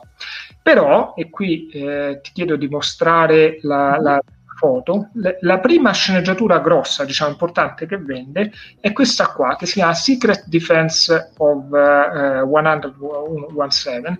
Questo qui ve lo faccio vedere, eh, mettili grande, è un ritaglietto che io ho preso da mh, mm, questo catalogo questo è un catalogo della Lincoln Enterprise, la società di Roddenberry che vendeva eh, memorabilia di Star Trek, questo è del, del, degli anni 70. No? Eh, lui durante la serie di Star Trek cominciò a, fare, a mettere su questa società e si vendeva le sceneggiature di Star Trek, sceneggiature, fotogrammi, cose del genere.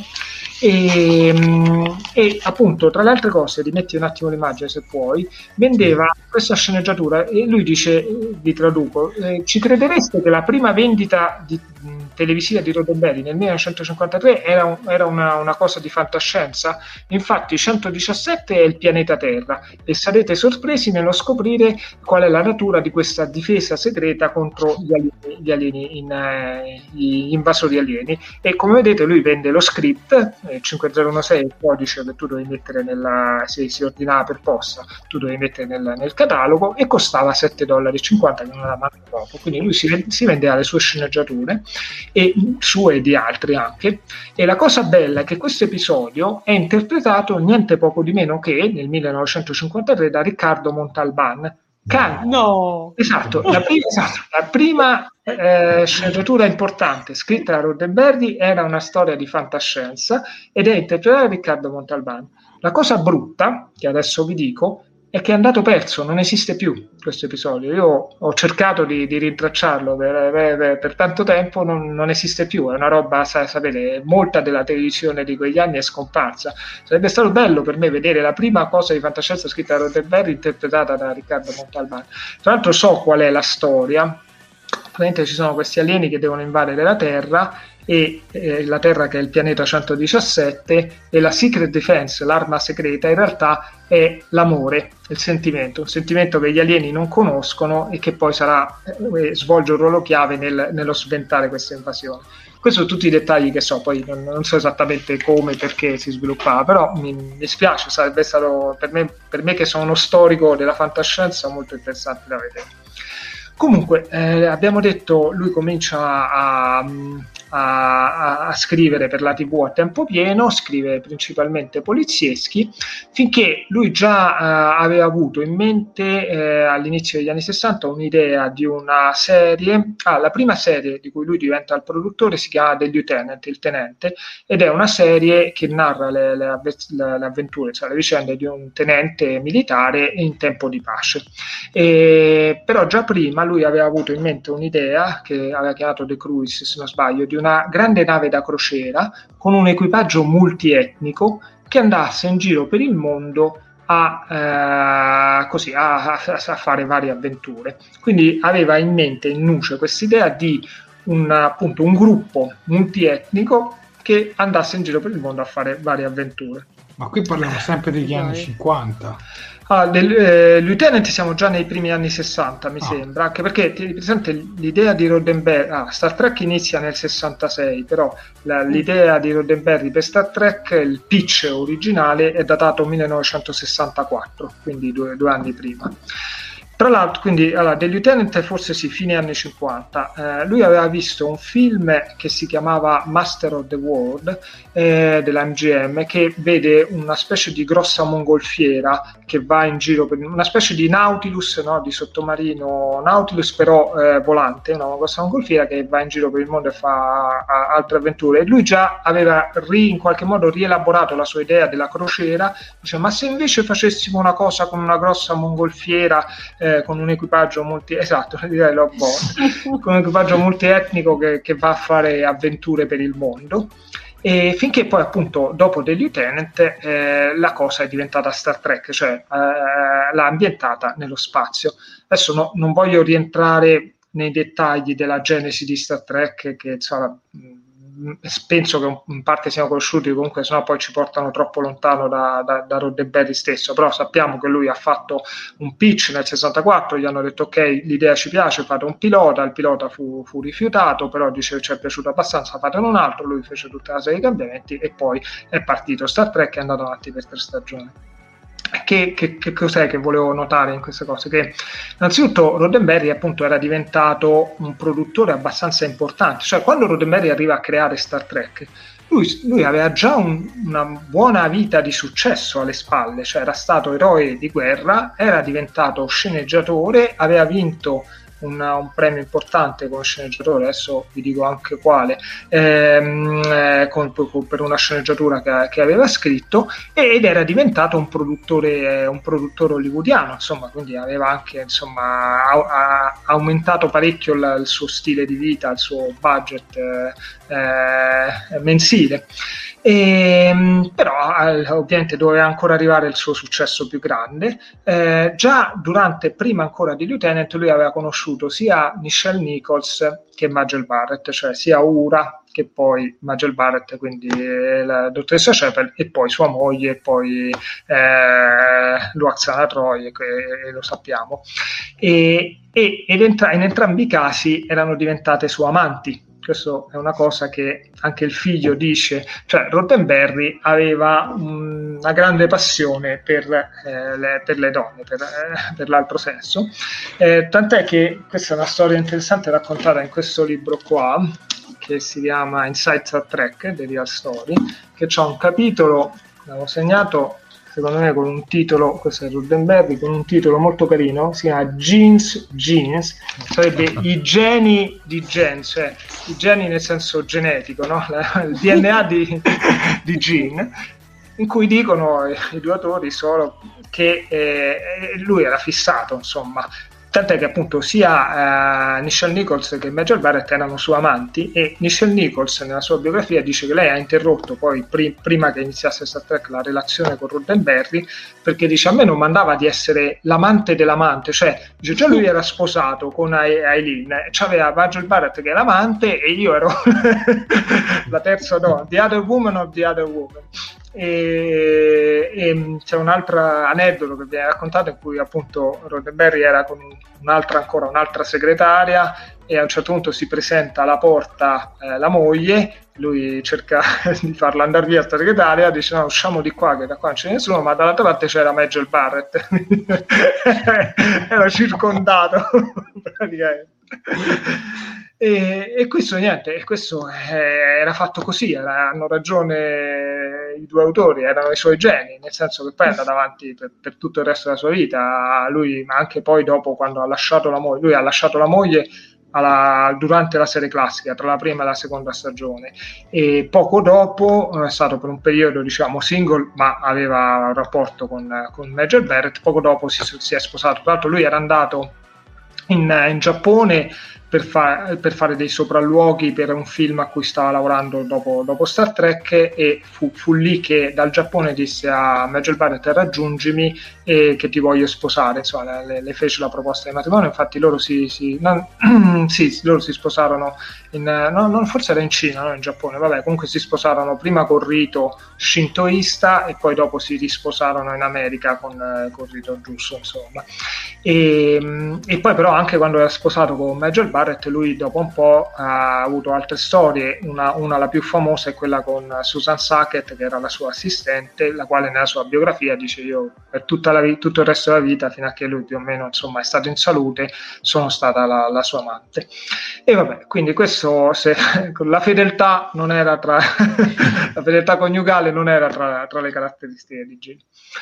Tornando invece al, invece al Gene, eh, Gene Roddenberry, eh, autore, sceneggiatore, allora lui abbiamo detto che fa Star Trek, tra l'altro l'episodio pilota, eh, lo zoo di Talos, The Cage, lo scrive lui, e io lo, lo, trovo molto bello, ma non solo io, anche lo stesso Asimov, con cui Roddenberry era amico, definì lo zoo di Talos come una delle cose più belle che lui aveva visto in tv, e per cui uno sceneggiatore eh, dotato, e, uno sceneggiatore dotato. Chiaramente già Roddenberry già lascia la, la, produzione di Star Trek in maniera attiva nella terza stagione della serie classica, cioè lui è meno coinvolto nella terza stagione eh, perché aveva iniziato a seguire altri progetti, in particolare voleva fare un film su Tarzan, che era un suo eroe proprio in infanzia, però fantascientifico, in veste fantascientifica, che poi non, ha, non andrò mai in porto. Si chiude la, la, serie classica e Roddenberry pensa di poter fare un, un, ulteriore salto in avanti nella sua carriera e di diventare eh, sceneggiatore per il cinema, quindi sceneggiatore e produttore per il cinema. Fa un solo film eh, in qualità appunto di, di, produttore che si chiama E poi le uccido, se non sbaglio, Pretty Maze in the Row, che va così così, però il problema è proprio Roddenberry stesso e il suo ego che lo portano a litigare con uh, lo studio, con la produzione, non si mettono d'accordo sul compenso, eccetera, eccetera, per cui lui poi esce da, da, da questa produzione qua. E anche quello, eh, Pretty Maids of the Roll, era un film a, ad alto contenuto, eh, non dico erotico, però insomma femminile, ecco, cioè, nei poster si vedono una schiera di, di ragazze in, in, shorts, insomma era molto, eh, mostrava molto generoso. Ecco. E che succede? Da qui inizia quello che mh, anche per il mio libro Lost Track per me è il periodo più, più, affascinante perché Roddenberry si ritrova essenzialmente con la parentesi della serie classica, si ritrova come ad aver creato una serie che Star Trek che anno dopo anno va sempre più forte, no? stiamo negli anni 70, 72, 73, 74, Star Trek va sempre più forte. Lui... Eh? Il discorso della, della syndication. Con la syndication, eh. esatto. Lui, eh, quindi, eh, però eh, al tempo stesso, lui da Star Trek non stava guadagnando più una lira. E qui c'è da dire eh, un'altra ombra, ma in questo caso non è di Roddenberry.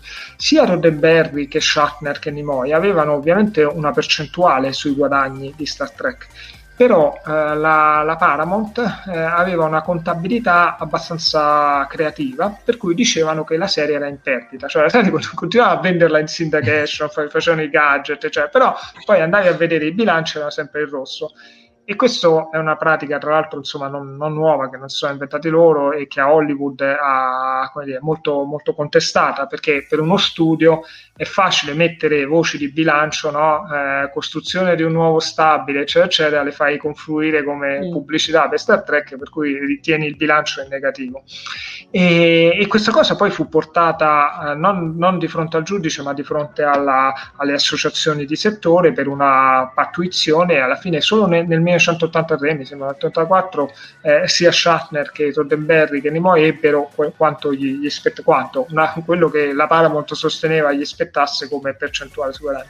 Quindi Roddenberry, come dire, era diventato famoso, era diventato importante, era diventato anche più benestante, però si trovava in una fase in cui non, non guadagnava più e non riusciva più a lavorare essenzialmente. Cioè, la sua avventura... vera anche la storia che voleva prendere anche i soldi dalla sigla di Star Trek, o almeno ci ha tenuto innamorato. Quella un'altra storia mm, triste, un'altra ombra, sì, quella è vera, nel senso che, che è successo? Roddenberry, questo però appunto risale all'inizio della serie classica, commissionò la, la, sigla, la composizione della musica sigla ad Alexander Courage che ha scritto la sigla che tutti conosciamo, però lui poi scientemente scrisse un testo, delle parole per questa sigla pur sapendo che poi la sigla non è che era cantata, non, non c'era. Però perché lo fece? Perché eh, secondo i regolamenti americani, se c'è una, una canzone cantata, i diritti eh, SIAE, diciamo l'equivalente dei diritti SIAE, spettano al 50% al compositore e al 50% all'autore dei testi, per cui lui si incassava il 50%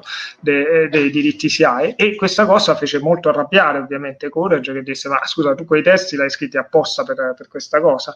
Ci sono dei memo no, in cui tra Courage e, e Roddenberry questo non, non, lo so, forse la Courage e Roddenberry si, si, si, si, piccano un po', e, però poi c'è un memo in cui dice allora come dalla telefonata che abbiamo fatto ieri considero la questione chiusa, per cui non sappiamo esattamente come l'abbiano chiusa poi, sta, cioè, sappiamo che c'è stata una telefonata, però non sappiamo esattamente che si sono detti, però diciamo a un certo punto hanno risolto la questione. E tra l'altro, appunto, un'altra cosa che faceva Roddenberry un po' per eh, mantenersi era a mettere su quella, questo negozio online, essenzialmente adesso sarebbe un negozio online, all'epoca era per posta, in cui lui vendeva le sceneggiature. Siccome Star Trek stava diventando molto popolare, c'era molta richiesta di questo materiale e non c'era nessun altro che lo faceva. E anche questo, se vogliamo, fu un comportamento poco, poco corretto, poco professionale, perché lui queste sceneggiature essenzialmente mica erano le sue, la proprietà mm. era de, degli studios, era della Paramount. Lui se faceva fare, infatti c'è un un altro dei produttori dice non so eh, fino a che fino a fare la prima stagione di ogni sceneggiatura ne servivano 30 copie no? una per il segretario una per chi fa i costumi cioè, a un certo punto in poi di ogni sceneggiatura ne dovevamo preparare 100 copie non capiamo perché perché lui si, si, prendeva tutte queste sceneggiature e per poi vendersele alla, al, suo, al, suo, negozio per posta e non solo si, si prendeva gli scarti dei, dei tagli no? delle pellicole eh, il, il taglia, perché poi li, li, tagliuzzavano e si vendevano i singoli fotogrammi, se li vendevano sia sfusi sia inseriti in un, dei visori no, con la lentina e tu te lo vedevi, perché c'era grande richiesta, no? gli appassionati volevano vedere queste cose che poi per assurdo mh, questo, questa sua uh, pratica che non, è, non, era corretta, anche lì non puoi portarti a casa la roba delle pellicole, quella è tutta proprietà della Paramount,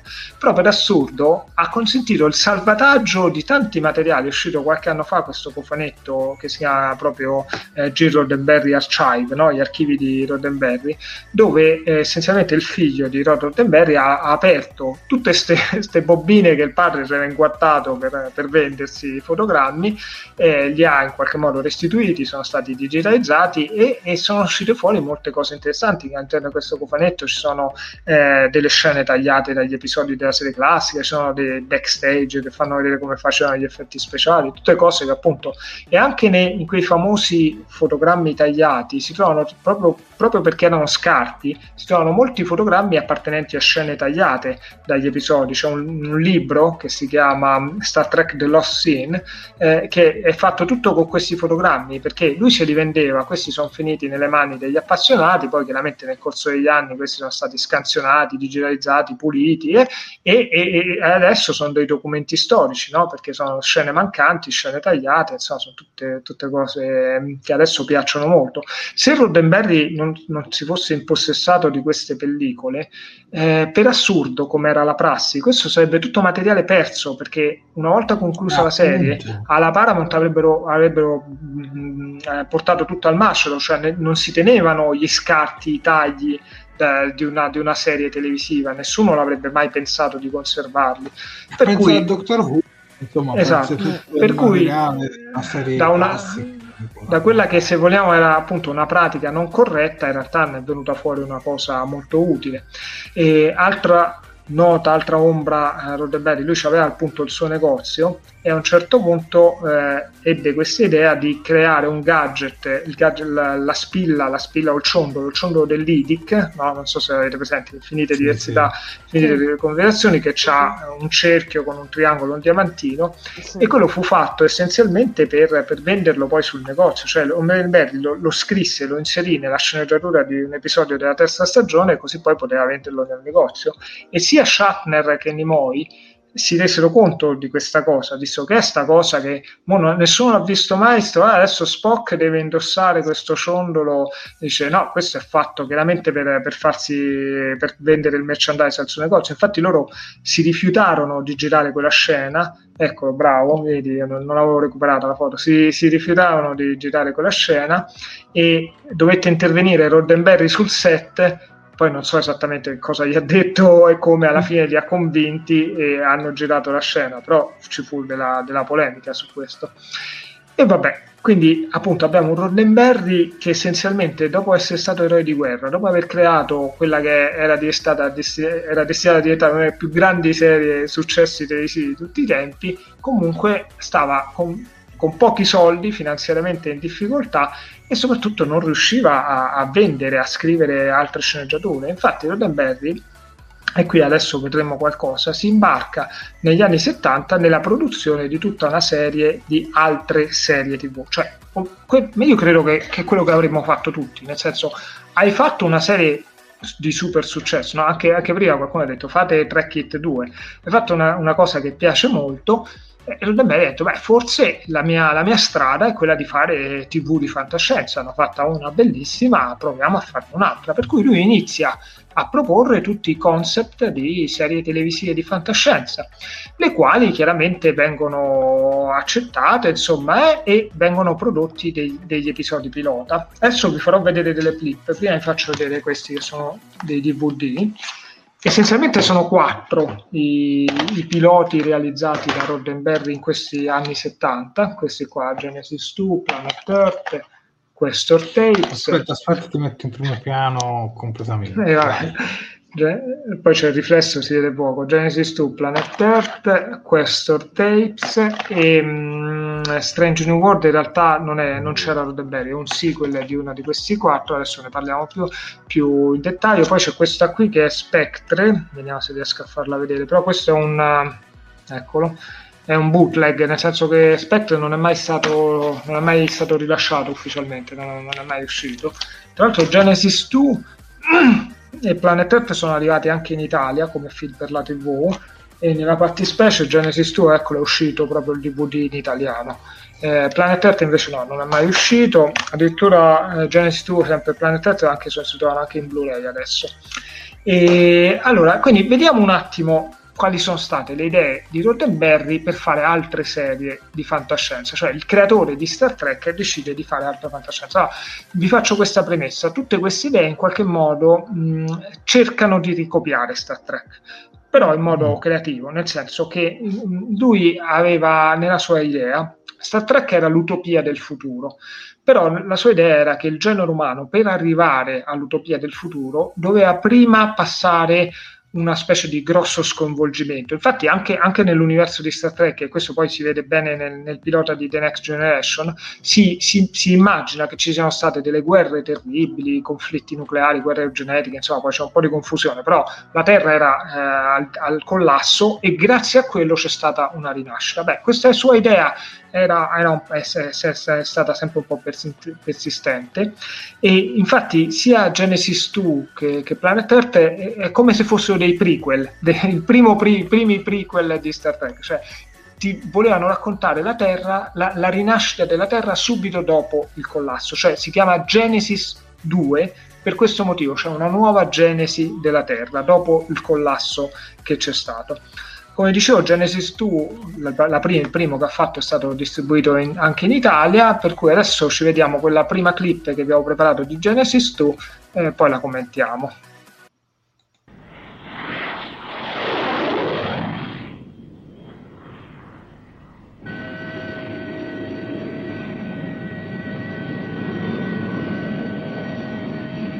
Dopo cinque anni dall'invenzione della talpa nucleare, la sotterranea attraversava già un primo continente. Mi sembrava che l'abilità tecnica degli uomini fosse ormai in grado di realizzare qualunque cosa. Siamo quasi arrivati. Va bene. Grazie per avermi fatto star qui. Va bene, d'accordo, grazie. Oh, eh, si ricordi, voglio quella riunione appena ritorno. Sì. È veramente fantastico. Eh, la paura della guerra è servita a qualcosa. Si sono resi conto che per vie d'aria o di terra i trasporti erano diventati troppo vulnerabili.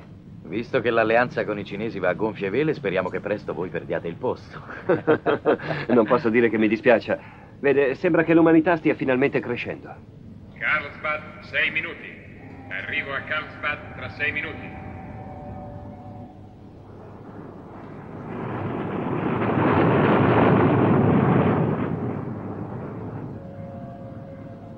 Convoglio Mannenberg in arrivo.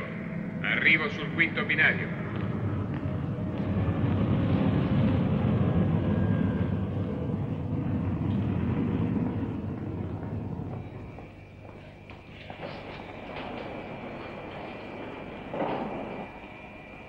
L'ammiraglio Taylor e il dottor Bart rapporto alla sezione del quarto livello.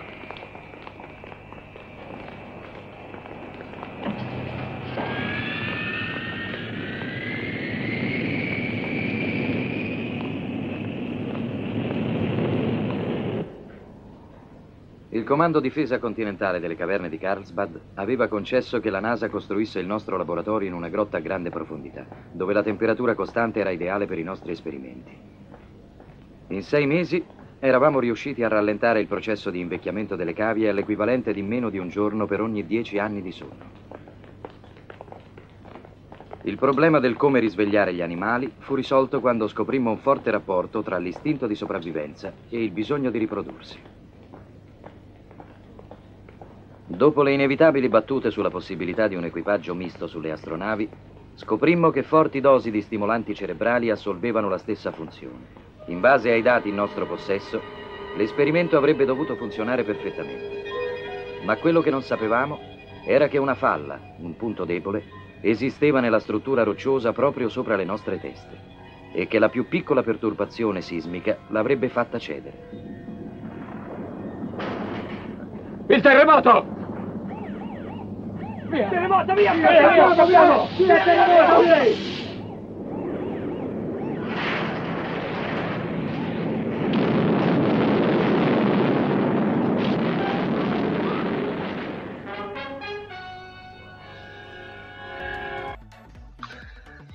Molto interessante. Ma è magnifico. Allora, questo è, è, diciamo il teaser, no? È la, appunto prima della sigla.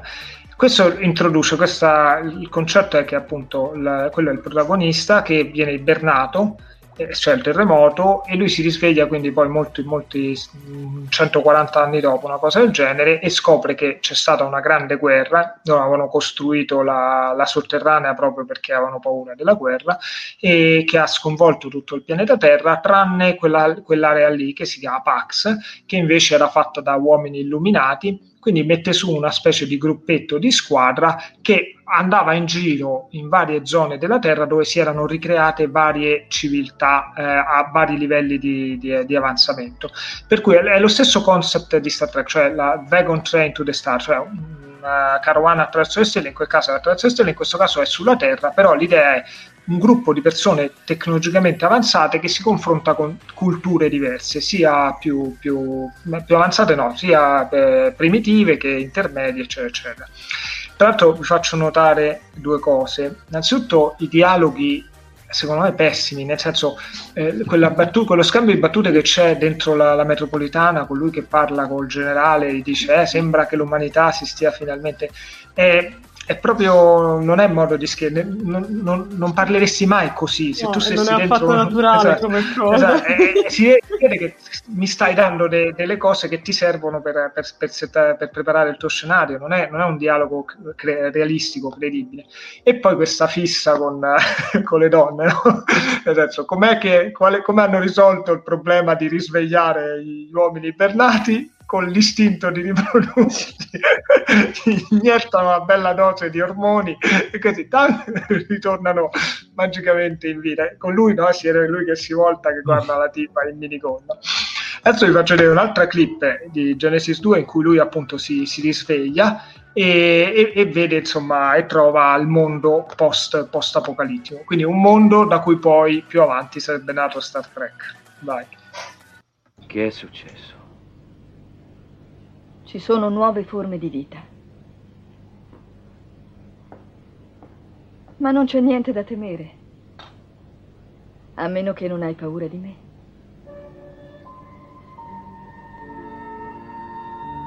Sono una mutante.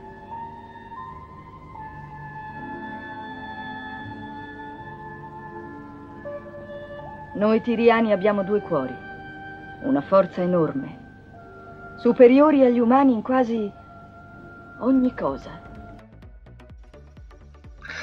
Ah, lui si risveglia, scopre che appunto il mondo è stato devastato, ci sono varie civiltà, tra cui, e infatti, se non sbaglio, c'è l'attrice che interpreta Zarabeth ed era proprio lei, eh, Zarabeth, era un tuffo nel passato l'episodio della serie classica. E, e questo pure è l'altra cosa divertente, no? Ci sono le radiazioni, per cui ci sono i mutanti, ma non è che gli viene il cancro, no, beh, diventano le bellissime bionde con gli occhi azzurri Tra l'altro, scusa Marcello, sempre per parlare di naturalezza dei dialoghi, è bellissimo come lui si sveglia e la prima cosa che lei le dice non è tipo come stai, che no, ci sono delle nuove specie, no, scusa, delle... Così. No, nuove forme di vita. No, come se fosse... Quindi la, la, sua prima visione di questo nuovo mondo è piacevole, direi, no? una bella gnocca bionda in, uh, che ti fa vedere che hanno due ombellichi, ombellichi due come, come si dice, due ombellichi ombelico, due ombelichi, bah, non lo so. Il fatto perché è che... due cuori? Perché fece due cuori mentre? Questa storia dell'ombelico, tra l'altro, è una specie di mm, piccola vendetta che si è voluto prendere Roddenberry, eh, nel senso che lui dice nella, nella serie classica mi, mi, censuravano sempre i costumi quando si vedeva l'ombelico, dovevamo sempre stare attenti a non far vedere l'ombelico, dice mo ce ne metto due di ombelico, così devono per forza mostrarlo. E eh, sì, appunto, è scritto male, cioè non sembra lo stesso Roddenberry che degli anni prima aveva scritto The Cage, insomma, e poi ovviamente appunto questa sessualità che, che pervade. Esatto, Ma- Marietta Hartley. Lei è molto bella, molto bella, sia in Zara, molto. Zara bella anche qui. Va bene, Genesis 2 fanno questo pilota brutto, e qualcuno ha scritto che è piaciuto moltissimo, quindi non, non voglio dare giudizi assoluti, però non ha, avuto, non ha, avuto, successo. Secondo me non è scritto bene, non è all'altezza di, di anch'io l'ho visto, anzi ci ho pure comprato il, il Blu-ray. Ah, però il taser non sembra male, cioè, eh? io sinceramente l'avrei visto. Eh, sì, no, ma vede, eh, cioè, è interessante vederlo. Il Blu-ray si trova, ma non è uscito in Italia, è uscito ah. solo negli Stati Uniti. In Italia è uscito in DVD, però ho visto, vedevo prima che era Molto fuori catalogo. Raro per no, cui era, era, anche raro. Ma no, ma non sono difficili a trovare, sta, sta, pure su YouTube, eh, non è, sono, no, sono cose facili. E ovviamente no, non credo che ci dovrebbe stare su YouTube, però ci sta. Chiudiamo un occhio anche l'altro e lasciamolo su YouTube.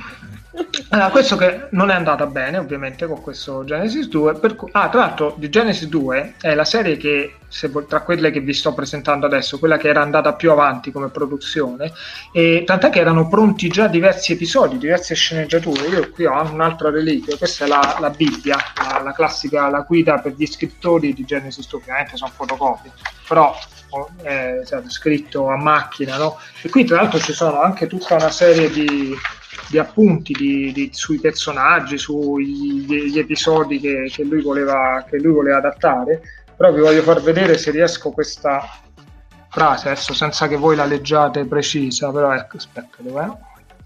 Genesis 2 vedete, cita esplicitamente Star Trek, dice proprio come faceva Star Trek sarà un viaggio in, in, tanti, in tanti mondi, in tante culture, in tante civiltà. E quindi lui tentava essenzialmente di ripetere il, il, suo successo con Star Trek. E, e niente, questa ah, da una delle sceneggiature scritta per Genesis 2, che era Robots Return, sarà quella che poi sarà la base per cui, per, dalla quale verrà sviluppato The Motion Picture. Beh, Claudia, potresti averlo visto, complimenti. Genesis 2 non va a buon fine, ma Roddenberry ci riprova con una, serie, una nuova serie di cui fanno un altro pilota che si sarebbe chiamata Pianeta Terra. Il concept è più o meno lo stesso, cioè una persona ibernata eh, del, del, presente che finisce nel futuro, un futuro da ricostruire.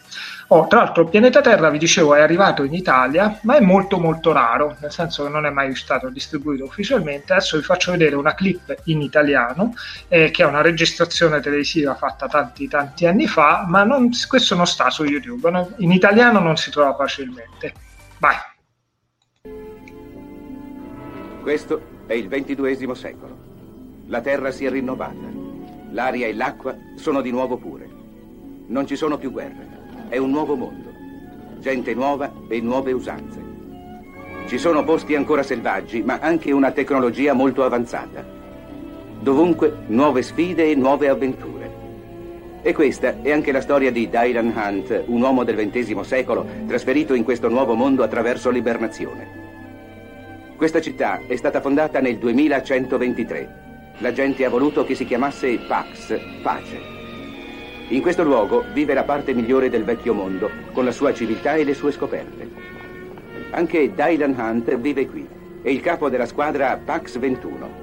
Il suo sogno è di ricostruire una nuova terra, più saggia e più civilizzata. La sua missione è quella di far rinascere il pianeta Terra.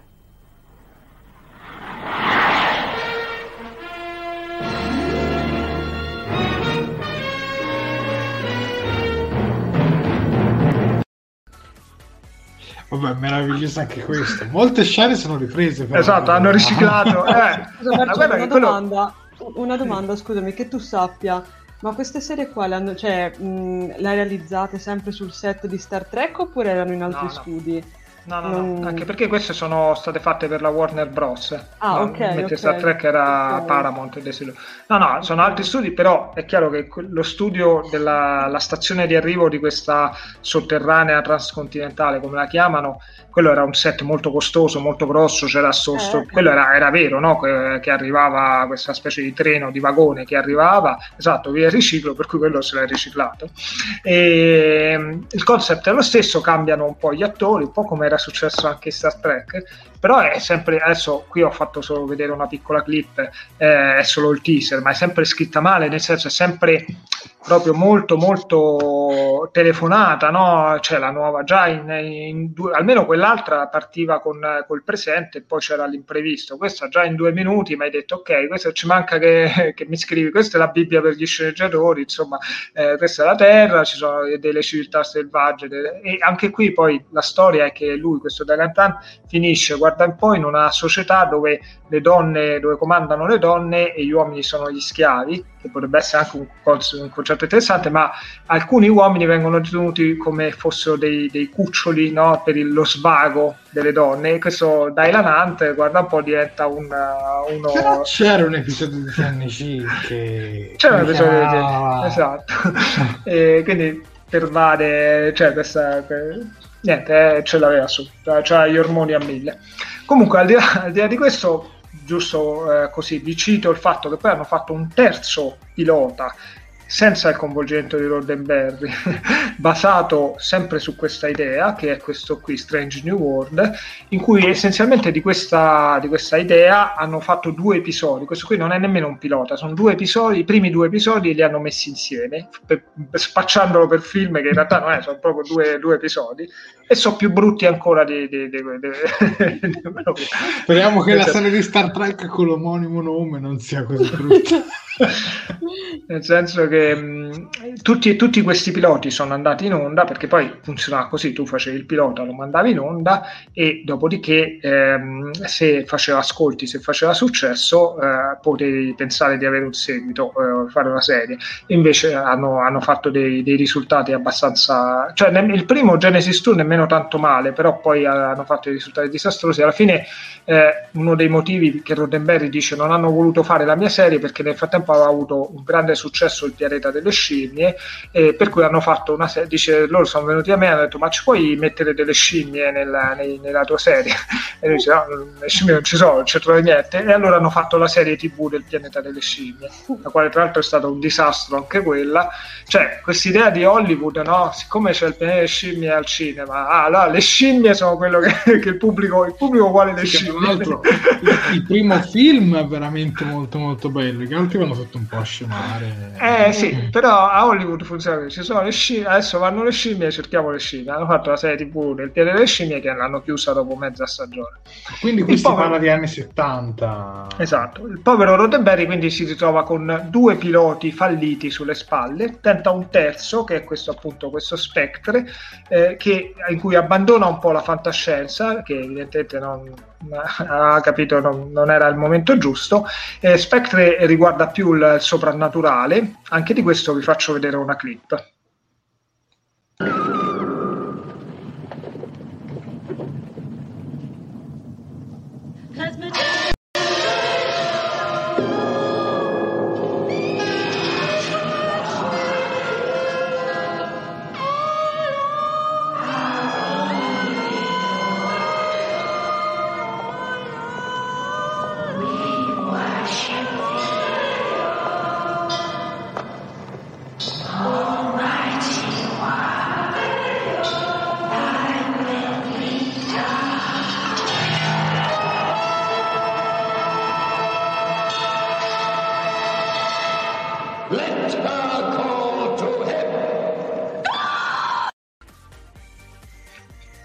Po' inquietante. Madonna. Allora, Spectre è il peggio di tutti.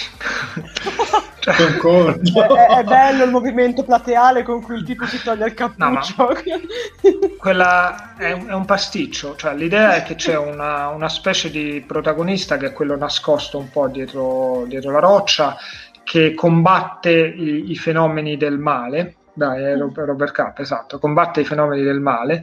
E, mm, e quello è una specie di, di di orgia satanica, nel senso non l'ho voluta mettere, ma dopo ne, la, la, scena continua con queste qui, adesso erano già un po' discinte, che cominciano a, a spogliarsi, eh, fanno appunto tutto un rito satanico eh, molto erotico, eh, la, la, povera ragazza incatenata sta lì come sacrificio e, e ovviamente poi il, il protagonista la, la deve salvare ma è un pasticcio, non, non, ha né capo né coda, insomma, è proprio... ed è sempre Roddenberry, lo stesso Roddenberry che ha scritto The Cage. Il quarto pilota, ecco, certo non riuscivo. ecco, qui i commenti si fanno meno convinti, perché quarto... male gli altri incuriosiscono, ma questo... Esatto. Il quarto pilota è il migliore. Questo, secondo me, poteva funzionare, è un peccato che non, non sia andato. ed è anche la, la, serie, diciamo, se vogliamo chiamarla così, la serie non fatta, in cui Roddenberry essenzialmente inventa il personaggio di Data. Non si chiama Data, si chiama Questor la serie si doveva chiamare The Questor Tapes, i nastri di Questor, ma i nastri tapes, i nastri, proprio i nastri quelli magnetici, uh-huh. perché Questor è un androide che viene creato in laboratorio e la sua programmazione viene inserita nella sua testa partendo dai nastri magnetici. All'epoca quello c'era, non c'erano, non c'erano gli hard disk, per cui si, si, vedono proprio, adesso lo vediamo nella clip, i nastri magnetici che per, per, per vari motivi sono incompleti, quindi c'è una programmazione incompleta, quindi i due protagonisti sono da un lato Questor che è un androide, verde e dall'altro la, il, il protagonista umano che è il suo creatore che cercano questi nastri mancanti per completare la, la, perché non li aveva fatti il programmatore, li aveva fatti un altro programmatore che non si trova più, cercano i nastri mancanti per, per completare la, la, programmazione di, di questo e, e questo ha proprio il, il, modo fare di, di, data. Comunque adesso vi faccio vedere una prima clip in cui c'è la, la programmazione iniziale di questo. Vai.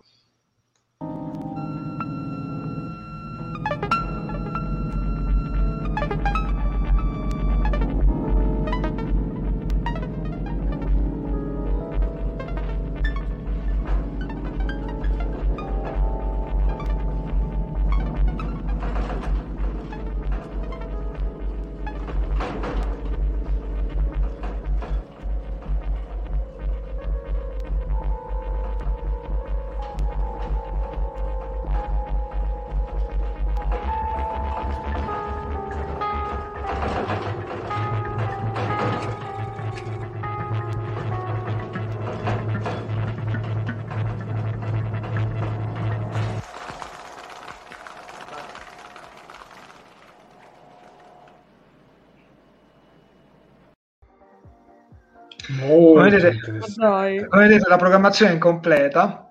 Lì per lì sembra che questo non, non, non, prenda neanche vita, invece poi lui si sveglia all'insaputa di tutti, riesce a liberarsi da, dal laboratorio, si mette eh, gli, gli, accessori che gli mancavano, una parrucca, insomma, un po' si, si, fa, si dà un aspetto più umano e va a cercare il suo creatore. E adesso vediamo quest'altra clip in cui secondo me lui ha il, innanzitutto ha un modo di parlare un po' robotico, pe- peggio di quello di Data. Data era formale, non usava le contrazioni, però parlava quasi umanamente. Lui parla proprio, io sono un robot, sto parlando questo, la cosa migliore da fare quest'altra era, era molto così. Poi c'ha quelle movenze appunto con la testa un po', un po alla Data. Eh, vediamoci quest'altra clip. You said you had a plan.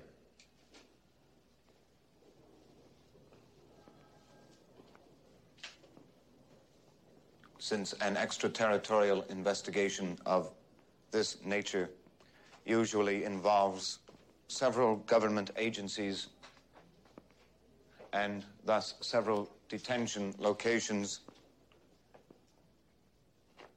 We will inspect the detention potential of each until a reasonable exit is discovered.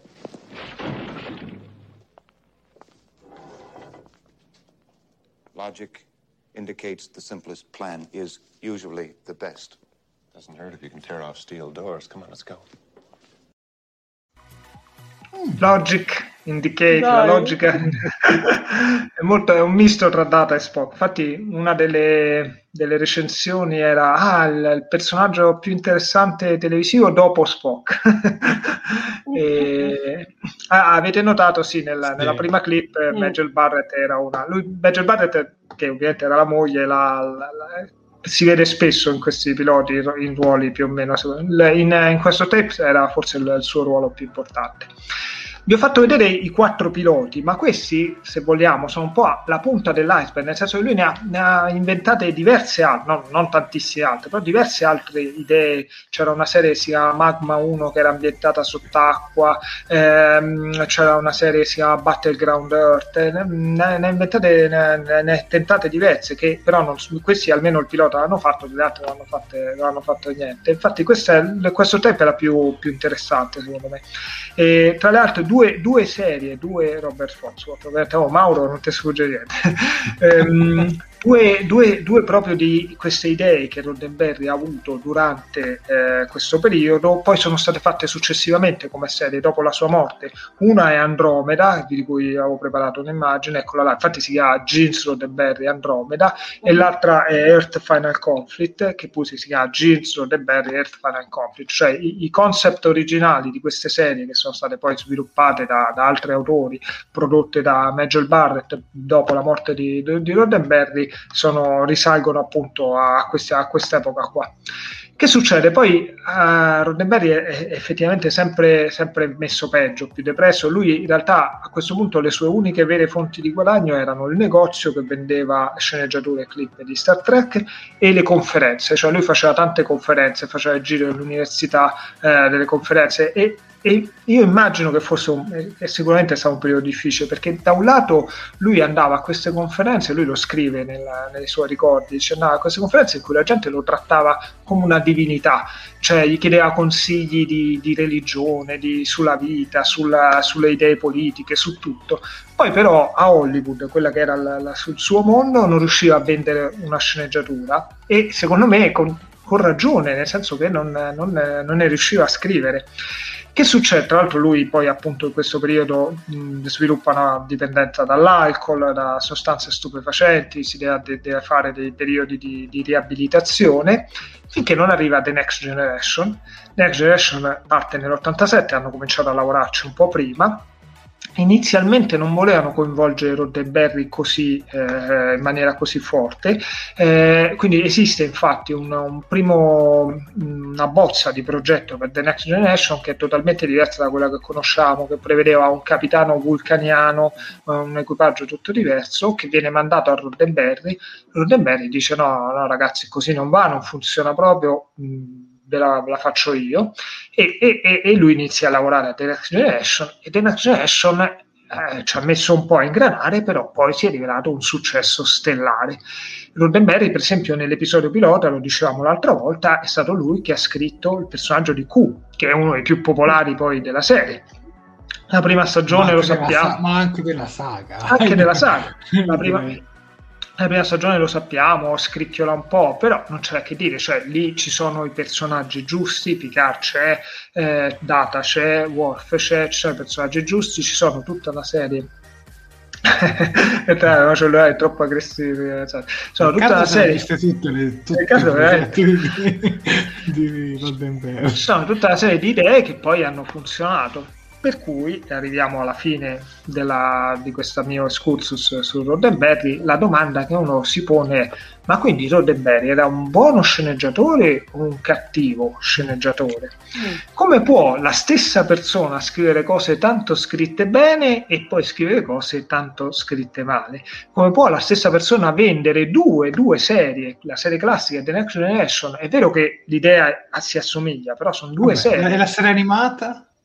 La serie animata è una, è una parentesi, eh, la serie animata è una parentesi mh, molto, cioè la, il problema della serie animata, poi un giorno magari faremo una live sulla serie animata, soff- ah, da un punto di vista di sceneggiatura è, è abbastanza solida, però chiaramente soffriva dei limiti innanzitutto delle animazioni, no? che erano mm. so, quelle de, della, della, i cartoni animati de, della domenica mattina de, degli Stati Uniti, poi anche di durata, di budget, insomma, eh, è carina, eh, a me piace, può essere com- considerata un completamento della serie classica e, e, e se vogliamo dimostra- dimostrò che Roddenberry aveva ancora una buona, cioè lui scelse gli sceneggiatori giusti, intervenì su diversi episodi, cioè aveva una buona eh, abilità ancora.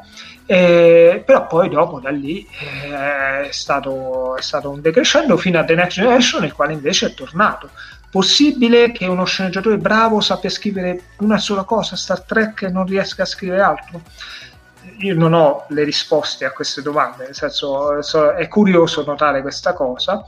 E quello che mh, altri hanno detto e io condivido è questo, Roddenberry era più bravo a mettere mano sul lavoro di altri cioè, lui di suo a creare una cosa sua originale non era molto bravo, però era molto, per esempio, Roddenberry, lui ha messo molto mano sulla sceneggiatura di Arlan Ellison Uccidere per amore.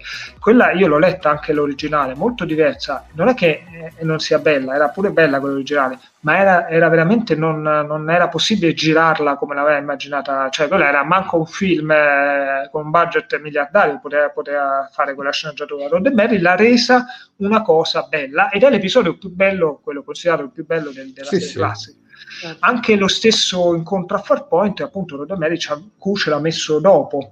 E un'altra abilità di Roddenberry era senz'altro quella di sapersi circondare di bravi bravi sceneggiatori, cioè quello pure non è da, da sottovalutare, cioè, forse non, era bravo, esatto, di Fontana, Matheson, mm. forse non era bravo lui in primis, era senz'altro bravo a rimaneggiare ed era senz'altro bravo a, eh, a saper scegliere gli, gli sceneggiatori.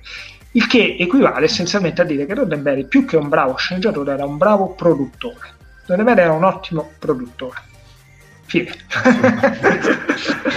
Questa è la mia disamina su Roddenberry. Ah, aggiungo che anche Andromeda è uscita in DVD in Italia, eccoli qua, però solo le prime due stagioni, poi si sono fermati e non hanno più fatto. Se ci sono domande, ma io sicuramente sarei stato curioso di vedere quei progetti, magari mm. non, non, in un pilota, ma magari vederli sviluppati in un'intera stagione, perché sai, magari il pilota può essere anche pessimo e poi ti riprendi per la strada, ci sono tanti casi di serie. Ma infatti, infatti anche io... The Next Generation, per dire, per me non certo. ha un pilota molto forte No, no, no, l'abbiamo detto poi, troppo, eh, poi si riprende, eh, appunto, quindi Ma infatti, la curiosità... Sì. Come, cioè. come, abbiamo fatto per, per Lost Track, in cui abbiamo raccontato gli episodi che non erano fatti, cioè gli episodi appunto di cui esistevano solo delle sceneggiature, eh, l'unico modo per, per, cercare di capire com'erano è o leggersi la sceneggiatura, ma la sceneggiatura è noiosa da leggere. Una sceneggiatura è, è, una sceneggiatura, non è fatta per una lettura, è fatta per fare la sceneggiatura, ci sono informazioni inutili, ci sono tutti i dialoghi che sono eccessivi alle volte. No? Quindi il grande lavoro che ha fatto soprattutto Cesare Cioni con cui ha scritto lo Streck è stato quello di fare delle come le novelization, cioè delle, mm. trasformare la sceneggiatura in un racconto.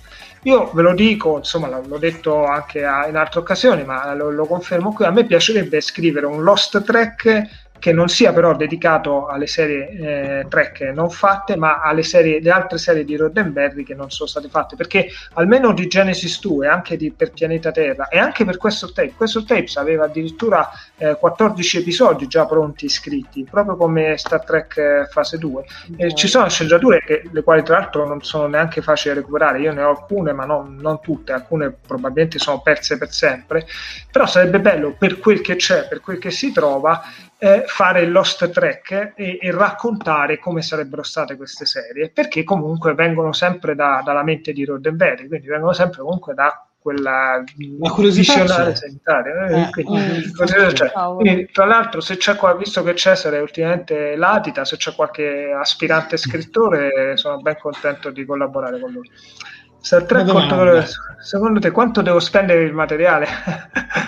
Ma guarda, no, non tanto, per fortunatamente la, la conoscenza non costa, non costa, mai tanto, nel senso che io vi ho fatto vedere un po' di biografie, queste se uno le va a cercare usate su eBay, spesso stanno a 5 dollari, 6 dollari, insomma, non, non, non sono libri che, che, che, che hanno grande, Però ti sei fatto un bell'archivio, eh, devo dire. Eh, cavolo.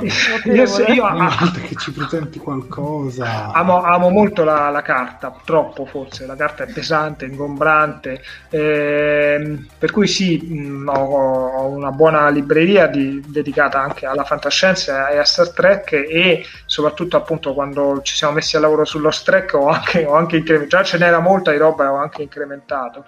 E che vi posso dire? Ehm, niente, è la mia, la mia passione. grandi tecnici e commissari tecnici. Me è un ottimo selezionatore. Ho avuto di azzeccare un'idea portante. Sono sì, sì.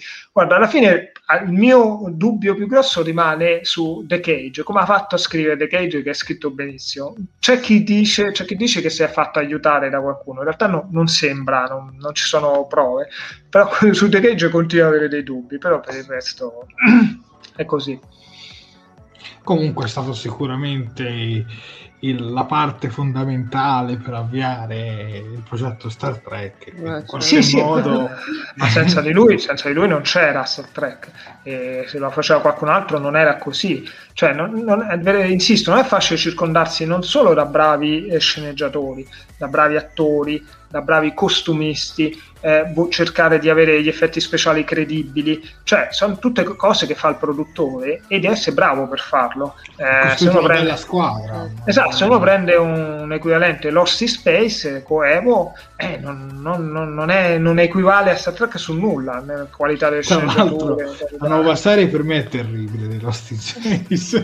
Avevo alte aspettative, dopo quattro episodi l'ho mollata proprio. Eh, è, è un'altra cosa, in Space originale che pure è un, eh, una, serie, una, serie, è una serie cult eh, all'estero, in Italia è inedita, per cui la conoscono in pochi. Mm-hmm. a me, me, piace pure, io sono un, un amante di Irvinale, non, non, lo so perché a me piace molto la fantascienza anni 60-70 perché probabilmente è quella che guardavo da ragazzo. Ma che so, The Twilight Zone, che quella magari un pochino prima, però secondo me è interessante. Ah, The Twilight Zone è, è una parte del mio cuore. Io Uh, forse non. Noi parliamo sempre appunto di Star Trek. Ho, ho curato eh, la, la, rimasterizzazione italiana e i DVD italiani di Detuale Giorno con un lavoro enorme e sono insomma molto legato a Tuale Zone, ai confini della realtà. E, mm, mi, sono molto legato a quella, quel, quel, genere di fantascienza lì, anche se ormai è ampiamente su. cioè Tuale Zone è un classico di quelli senza tempo come Star Trek. Le altre serie, tipo Irvine, quelle di Irvine Allen, che sono Lost in Space, Avventure in fondo al mare, eh, Kronos, La Terra dei Giganti, sono tutte ampiamente superate.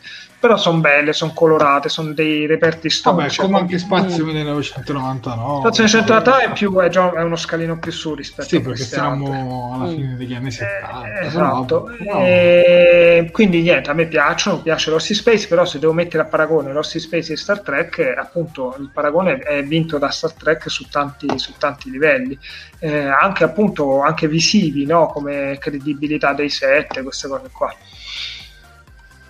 Sì, sì, concordo. Direi che siamo arrivati in fase a due ore. Sofia, gli appunti social.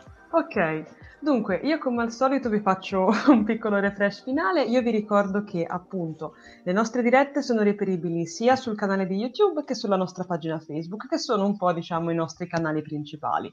Um, come, come, al solito vi ricordo che per quanto riguarda YouTube, in caso non l'abbiate ancora fatto, mi raccomando, iscrivetevi al canale e cliccate sulla campanellina degli avvisi per essere sempre aggiornati ogni volta che andiamo in diretta o che facciamo uscire un nuovo video. Poi, in caso non l'aveste ancora fatto, mi raccomando, mettete un bel mi piace alla diretta e commentatela, così ci diamo la buonanotte in allegria tutti insieme e soprattutto condividetela in modo tale da diffondere il verbo di Talking Track. Per quanto riguarda invece Facebook, la procedura è molto simile, infatti se non l'avete ancora fatto mi raccomando mettete un bel mi piace alla pagina Facebook, mettete un bel mi piace oppure una love reaction alla diretta, commentatela così anche lì ci diamo la buonanotte tutti insieme appassionatamente e condividetela. Ma ovviamente Facebook e YouTube non sono i nostri unici social, infatti ci trovate ad esempio su Instagram, su Twitter, c'è sempre il sito internet che è attivissimo e che ci è, eh, come dire, curiamo di tenere a punto il più attivo possibile con tutte le varie notizie che arrivano dal mondo di Star Trek. E poi abbiamo ormai un non è più dicibile una novità, diciamo è diventata un, una parte integrante dei nostri social. Infatti, se ci volete supportare ulteriormente, vi potete abbonare anche sul nostro Patreon. Sono disponibili due tipi di abbonamento. Il primo si chiama appunto Primo Ufficiale e costa 2 euro al mese e vi consente di ricevere un attestato di ringraziamento via email, come sta accadendo ad esempio a Fabio Bruschi, Giordano Bracalente e Claudia Pollone. Mentre invece c'è altrimenti l'abbonamento capitano a 5 euro al mese che vi beneficia dell'attestato più la menzione nei titoli di coda di Talking Track ovvero il vostro nome comparirà nella sigla finale delle nostre dirette, come sta accadendo ad esempio ai nostri carissimi Assunta Viviani, Alberto Buffaro e Marco Nanzaro. Io come al solito ormai da quasi un annetto a questa parte vi ricordo che questa non è assolutamente una forma di lucro nei confronti di Star Trek, ma semplicemente un piccolo supporto verso Tolkien Trek è quello che facciamo. Penso di aver detto tutto, Jared, a te la linea. Grazie Sofia, torniamo a noi tre aspetta, torniamo qua. E direi che questo lungo excursus comunque è stato molto apprezzato perché Mauro Vallanti ci dice puntatore interessante bisognerebbe inserire tra le materie di insegnamento Star Trek. Marcello sarebbe un docente dotto e appassionante. Tasso di bocciature nella sua materia 0%, Zero. applausi. Concordo. Sì sì. Concordo pure io.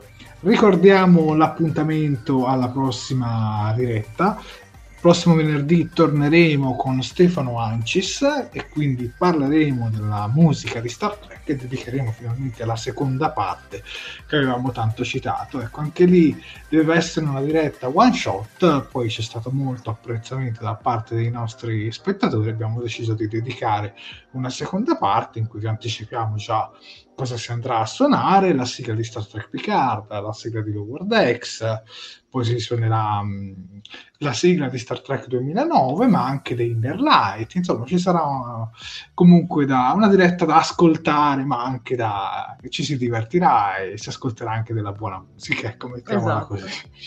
Ricordiamo che da mercoledì prossimo questa live verrà distribuita sui canali di Fantascientificast in formato podcast del buon Omar Arrivato a questo punto, io ringrazio Sofia e soprattutto Marcello per le loro competenze. Grazie per uh, averci accompagnato, Marcello, anche in questa splendida serata con queste tue meravigliose informazioni, soprattutto meravigliose curiosità. Perché confesso Prego. che io ogni tanto mi sento esperto di qualcosa, poi arriva Marcello e mi sento piccolo piccolo. Questo però Grazie. è bello perché si vede anche il confine fra un appassionato e un esperto. No, no, non si finisce mai di imparare. Questo c'è, sempre, c'è sempre qualcosa di più per, per tutti.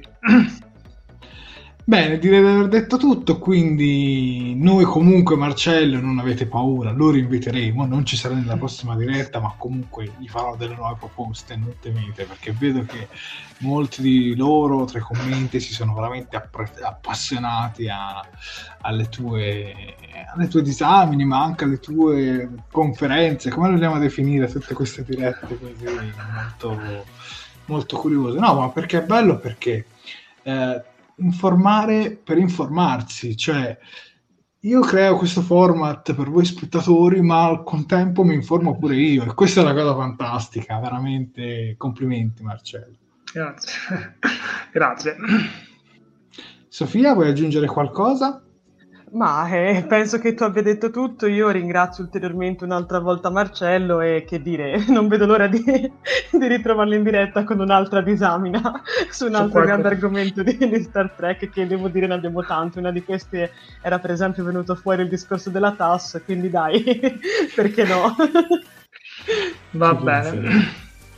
Buonanotte a tutti e mi raccomando, ragazzi. guardate Trek Kit su RaiPlay. Buonanotte. Eh, aumentiamo i, le view. Arriviamo a 250.000, vai. Buonanotte. Ciao, ciao. Buonanotte ciao. a tutti.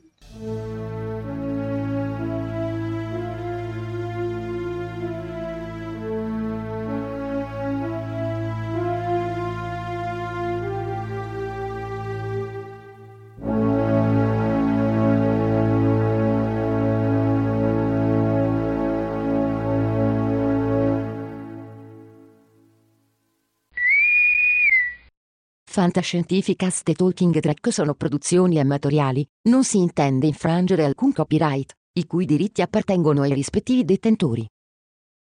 Fantascientificast e Talking Track non sono in nessun modo affiliati o sponsorizzati da CBS Corporation o da chi detiene l'uso del marchio Star Trek in Italia. Il podcast ha carattere esclusivamente ricreativo e divulgativo, non ha alcun scopo di lucro e viene diffuso gratuitamente. Autorizzazione SIAE 56125359. Nessun byte e nessun tribolo sono stati maltrattati durante la produzione di questo podcast. As humans, we're naturally driven by the search for better. But when it comes to hiring, the best way to search for a candidate isn't to search at all. Don't search, match with Indeed. When I was looking to hire someone, it was so slow and overwhelming. I wish I had used Indeed. If you need to hire, you need Indeed. Indeed is your matching and hiring platform with over 350 million global monthly visitors, according to Indeed data, and a matching engine that helps you find quality candidates fast. Ditch the busy work. Use Indeed for scheduling, screening, and messaging so you can connect with candidates faster. And Indeed doesn't just help you hire faster. 93% of employers agree Indeed delivers the highest quality matches compared to other job sites according to a recent Indeed survey. And listeners of this show will get a $75 sponsored job credit to get your jobs more visibility at Indeed.com slash podcast. That's Indeed.com slash podcast. Terms and conditions apply. Everybody in your crew identifies as either Big Mac Burger, McNuggets, or McCrispy Sandwich. But you're the filet fish Sandwich all day. That crispy fish, that savory tartar sauce, that melty cheese, that pillowy bun. Yeah, you get it every time. And if you love the filet of fish, right now you can catch two of the classics you love for just $6. Limited time only. Price and participation may vary. Cannot be combined with any other offer. Single item at regular price. Ba da ba ba ba.